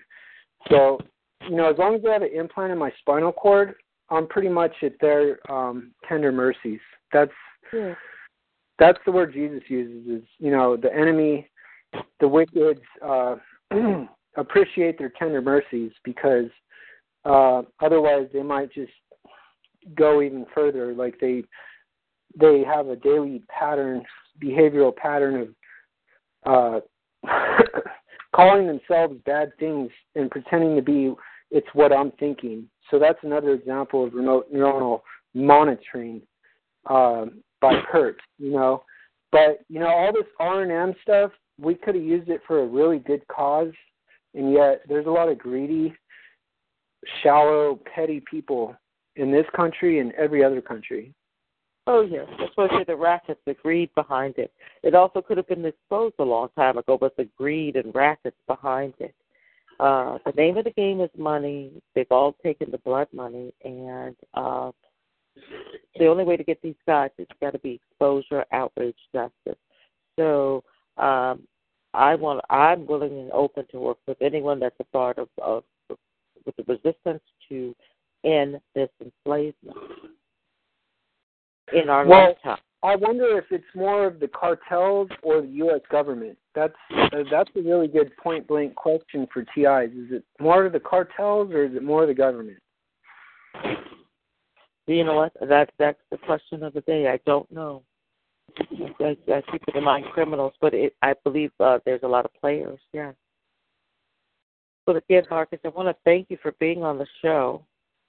And uh, in about uh, a short while, if you can upload it. And uh, I thought it was outstanding, and you took moments to share your story and what you're still trying, you and your family are trying to live through. And I hope in, in the next couple of months we can have you back on the show. That I pray it's some good news. I think you know what I mean. That you discovered the implant. It was taken out. I feel great. you know what I mean? Oh yeah, I would. I would. I would feel like your sister Lillian said. I I could recover and function at a much higher level. Uh, they Mhm. couldn't sleep deprive me, but you know then they can because they have devices in our property. So I mean, let's say like okay, the doctor does an MRI and they see this little weird squid in the middle of my spinal cord and it's electric and so yeah they don't know they don't really know like they've never seen it before so anyways they're like okay well this is a foreign object. Uh, you say you're having all these uncontrolled movements. We need to remove it from your body. So there's a big risk when they surgically work on my spinal cord to remove a squid out of my spinal cord. You know is that going to paralyze me? You know but okay but i'm optimistic and i'm like no they're going to remove that fucker and i'm not going to have uh uncontrolled movements and all this other stuff that i talked about tonight and but then they still have devices in my property and law enforcement doesn't search for it why don't law enforcement or the fbi search for electronic bugs in our property what the hell is that about Yeah, uh, I believe uh, they are uh, a part of this cabal, mafia, clique, you know, whatever you want to call it. They're um, complicit, if not collusion. I believe it's money, racketeering money, and I believe the the profits have to be, you know, enormous. Too good. But they're not they're not getting paid by the the like the regular cop that drives by when you're driving your car or when you're looking in your parking lot and there's a cop car in your parking lot. That cop's not getting paid by racketeers. But they're also not investigating remote control electronic harassment. So there's a there's a big gap. It's like the Grand Canyon actually. It's such a big gap. You know, I really don't know what they're up to. There's a gap. They're they're supposed to like serve and protect the people. Um and then the perps make me more stupid, so when I talk to the police, they're like, Yeah, those look like good supplements. Yeah, I take vitamin B complex too. Well actually a stalker poisoned it, sir. Oh, really? You think a stalker poisoned your supplement? You must be paranoid and delusional. We might just bring you into the mental hospital to have you checked out. And then you go in there and you know that's not good if they bring you there. No, and that's their, that's their habit. That's their freaking habit. They have a habit of doing that. So where do they get that? What what pro? Who made the protocol to But to not make only does people? it not give us credibility, it it also it it uh, makes us more fearful for activism because we kind of know, oh, if I'm around them or say something, they may try to, you know, it, it intimidate us.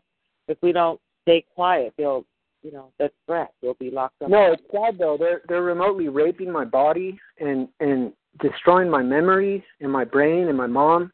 They're remotely controlling my mom. Um, so uh, it's the most fucked up thing in the world. Yes, it is. And like I said before, before we close again, um, we none of us like being enslaved, and that's when another person is trying to make you into a slave.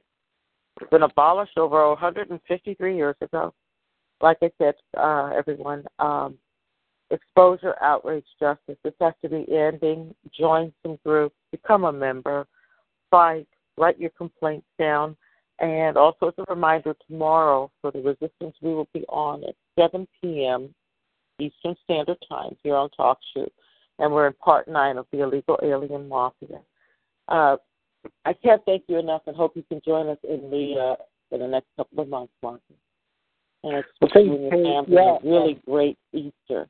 Um, you know, like they they made our our ancestors out to have a lot more freedom than we have. They want to control society. I still think this is part part of Agenda 21. So I mean, like you know, you asked the question: Are you social? Do you get out there? Do you talk to a lot of people? Well, I did. Some, I did until I was targets targeted. still do. I, I don't, but some targets still do. They really do. Um, it, and even even if I could go out, I don't really know what would I say or what would I do because of the Yeah. now being targeted. I'm not the same. You know what I'm saying? Yeah, I know. It's it's uh they're they're adulterating our bodies and they're um altering our train of thought and Yeah. our perception and our security. So and you know, like the security is all screwed up thanks to George Bush. And so um that's that's I think that's the hitting point is that George Bush Jr. or I mean senior is worked for Adolf Hitler. And so, and so did uh the think tank guy George Soros uh, worked for the Nazis, and he said he enjoyed it. And he's got the biggest democratic think tank in the world. Um, so you know we gotta. Huh, we're up on a big, Exactly. big ass slippery slope. Yes, we do. But all things can be arranged. And with that, we're going to close. Marcus, thank you again for speaking tonight. And our tape will be uh, available. Uh, and everyone, please uh, review it again and post it. I hope it goes viral. And uh, we're going to close a little earlier tonight because it's Easter, and a lot of us probably have some activities we want to do. Yeah, yeah. They're um, the activities. You know, I, I like to watch the Late Show with my mom, and that's and walk the dog around the lake. But that's like pales in comparison to the activities that I used to do before I was targeted by. No, me too. It's a much smaller scale of I'm only a, a shadow, a ghost of a woman of who I once were. But uh God is in control, not the not anybody's mafia and certainly not anyone's government or anything. This is coming down and I'm gonna remain with a lot of faith and hope. This this is getting too blatant. It's taking over communities and people aren't happy with that. They're Yeah, but happy. they they they also brainwash like you you'll have a good neighbor, and then all of a sudden they're like in your house and they're mad dogging you like you know that's what's happened to me. I mean um you know it's like i had a person that liked to talk to me and now they're they're they're like kind of uh netting at my heels.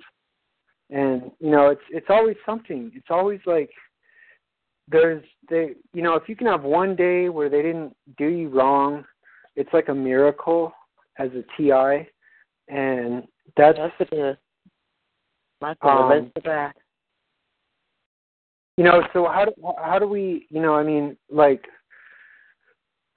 there's people that go to college to study the constitution and then you know i go on a website and they say well the constitution isn't used in in the state law that much like they don't actually like i don't know it sounds like you would need like a constitutional expert and a lawyer to just start something and then you know TIs aren't studying the Constitution of the United States. Mm-hmm. So how how do we start something when we can't afford a specialist constitutional uh, and a and a lawyer, and then study the Constitution ourselves? You know, um, there's always gaps, and and yet they're linked in. The perps are linked in um, to our brains, even though, like you said, their IQ is like 80%. I was smarter than the doctors that implanted a device in my spinal cord before I was targeted. Um, but yet I'm I'm I'm at like a, a wit's end about how to put put it to sleep. It's like, do they sleep? Do they do the human traffickers sleep? How do they sleep? I mean, probably there's, on there's they follow twenty four seven, probably on shift. But um, a lot of these questions, um, activism, I think it's really important, and uh, we're pretty much uh, discussing trafficking. I'll do my best on Saturday shows to have a speaker, and definitely uh, with the illegal alien mafia, that's more structured in your face fraud and trafficking, uh, more racketeering. Just you know, it is what it is, and that's where we can bring in a lot of activism. And we've already started, Marcus, by writing letters. Uh, and posting documents on Facebook and YouTube. Solange has her own YouTube channel. That's so good. the exposure is there and making contact with media that hopefully will be an enemy to the mafia. The best way to take down anything is to align with its enemies. And this uh, beast system, and I don't know how it'll be fought. If it's Yeah, the beast I- of the sea. A the only thing that I have going is this this uh, quantum mechanics theory that there's entanglement in the universe, which means that one cell can communicate with another cell on the other side of the moon because they intercept my emails. Uh, the people that get them, uh, my emails might have been altered, um, and then the people that get them, they they might be part of the game. You know, it's it's Mhm, sad. yeah. It's sad. It's sad. It's like It's um, there's got to be an answer then. There has to be Oh, an answer yeah. because God, you know, if these are the end days and God says, well, this giant beast rose up from the sea and controlled everyone, um, that doesn't mean that they're doing everything for you. Control just means, you know, like your parents control you. You know, either you you know that there's certain rules to follow and Mhm. uh, you know, there's some degree of control, but it doesn't say like, oh, he totally controlled everyone. I mean, if he totally controlled everyone with a beast like IBM or whatever supercomputer, um, then there would be no game. It would just be like dominoes. It wouldn't be a game anymore. Maybe that's what's yeah. happening. Dominoes are falling. Yeah, dominoes falling. That's what I was going to say. I think the domino is falling. They went after too many people. That made it too heavy anyway.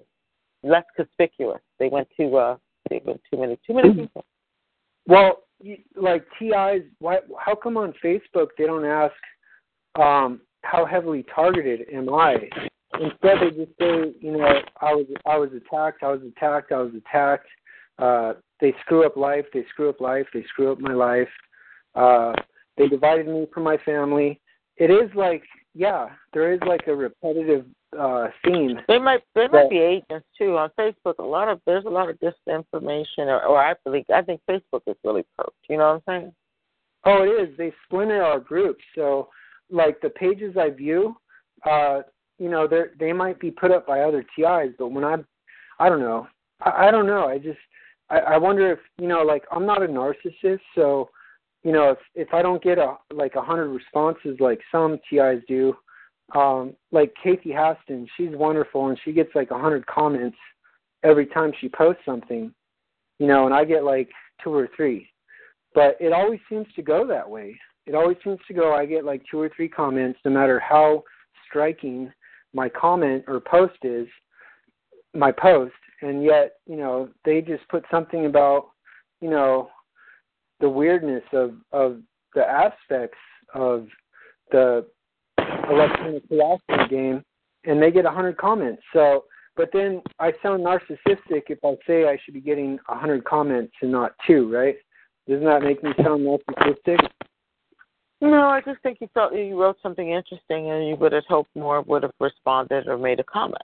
That's why I take it. I don't think it makes you an narcissistic. But it's weird because there's there's three thousand people in three of the groups I'm in, three to four thousand people, and everyone's posts get like one or two comments except for like a special like three or four TIs.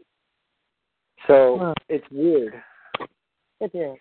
Well, Marcus, again, thank you so much, and I'm going to hear you out. And I really, we all appreciate you sharing with us tonight and your comments. We're going to close earlier because of the Easter holiday. Thank you, everyone, uh, for joining the podcast tonight. Uh, we had a wonderful speaker, Marcus Hopkins, and the talk show call will be available within five minutes. We're going to commence a little bit earlier this evening. It is Easter. Tomorrow night at 7 p.m. I will be on, uh, and that's going to be Illegal Aliens Mafia Part. I wish you all a wonderful Easter and a blessed weekend, and we'll see you then tomorrow. Take care and be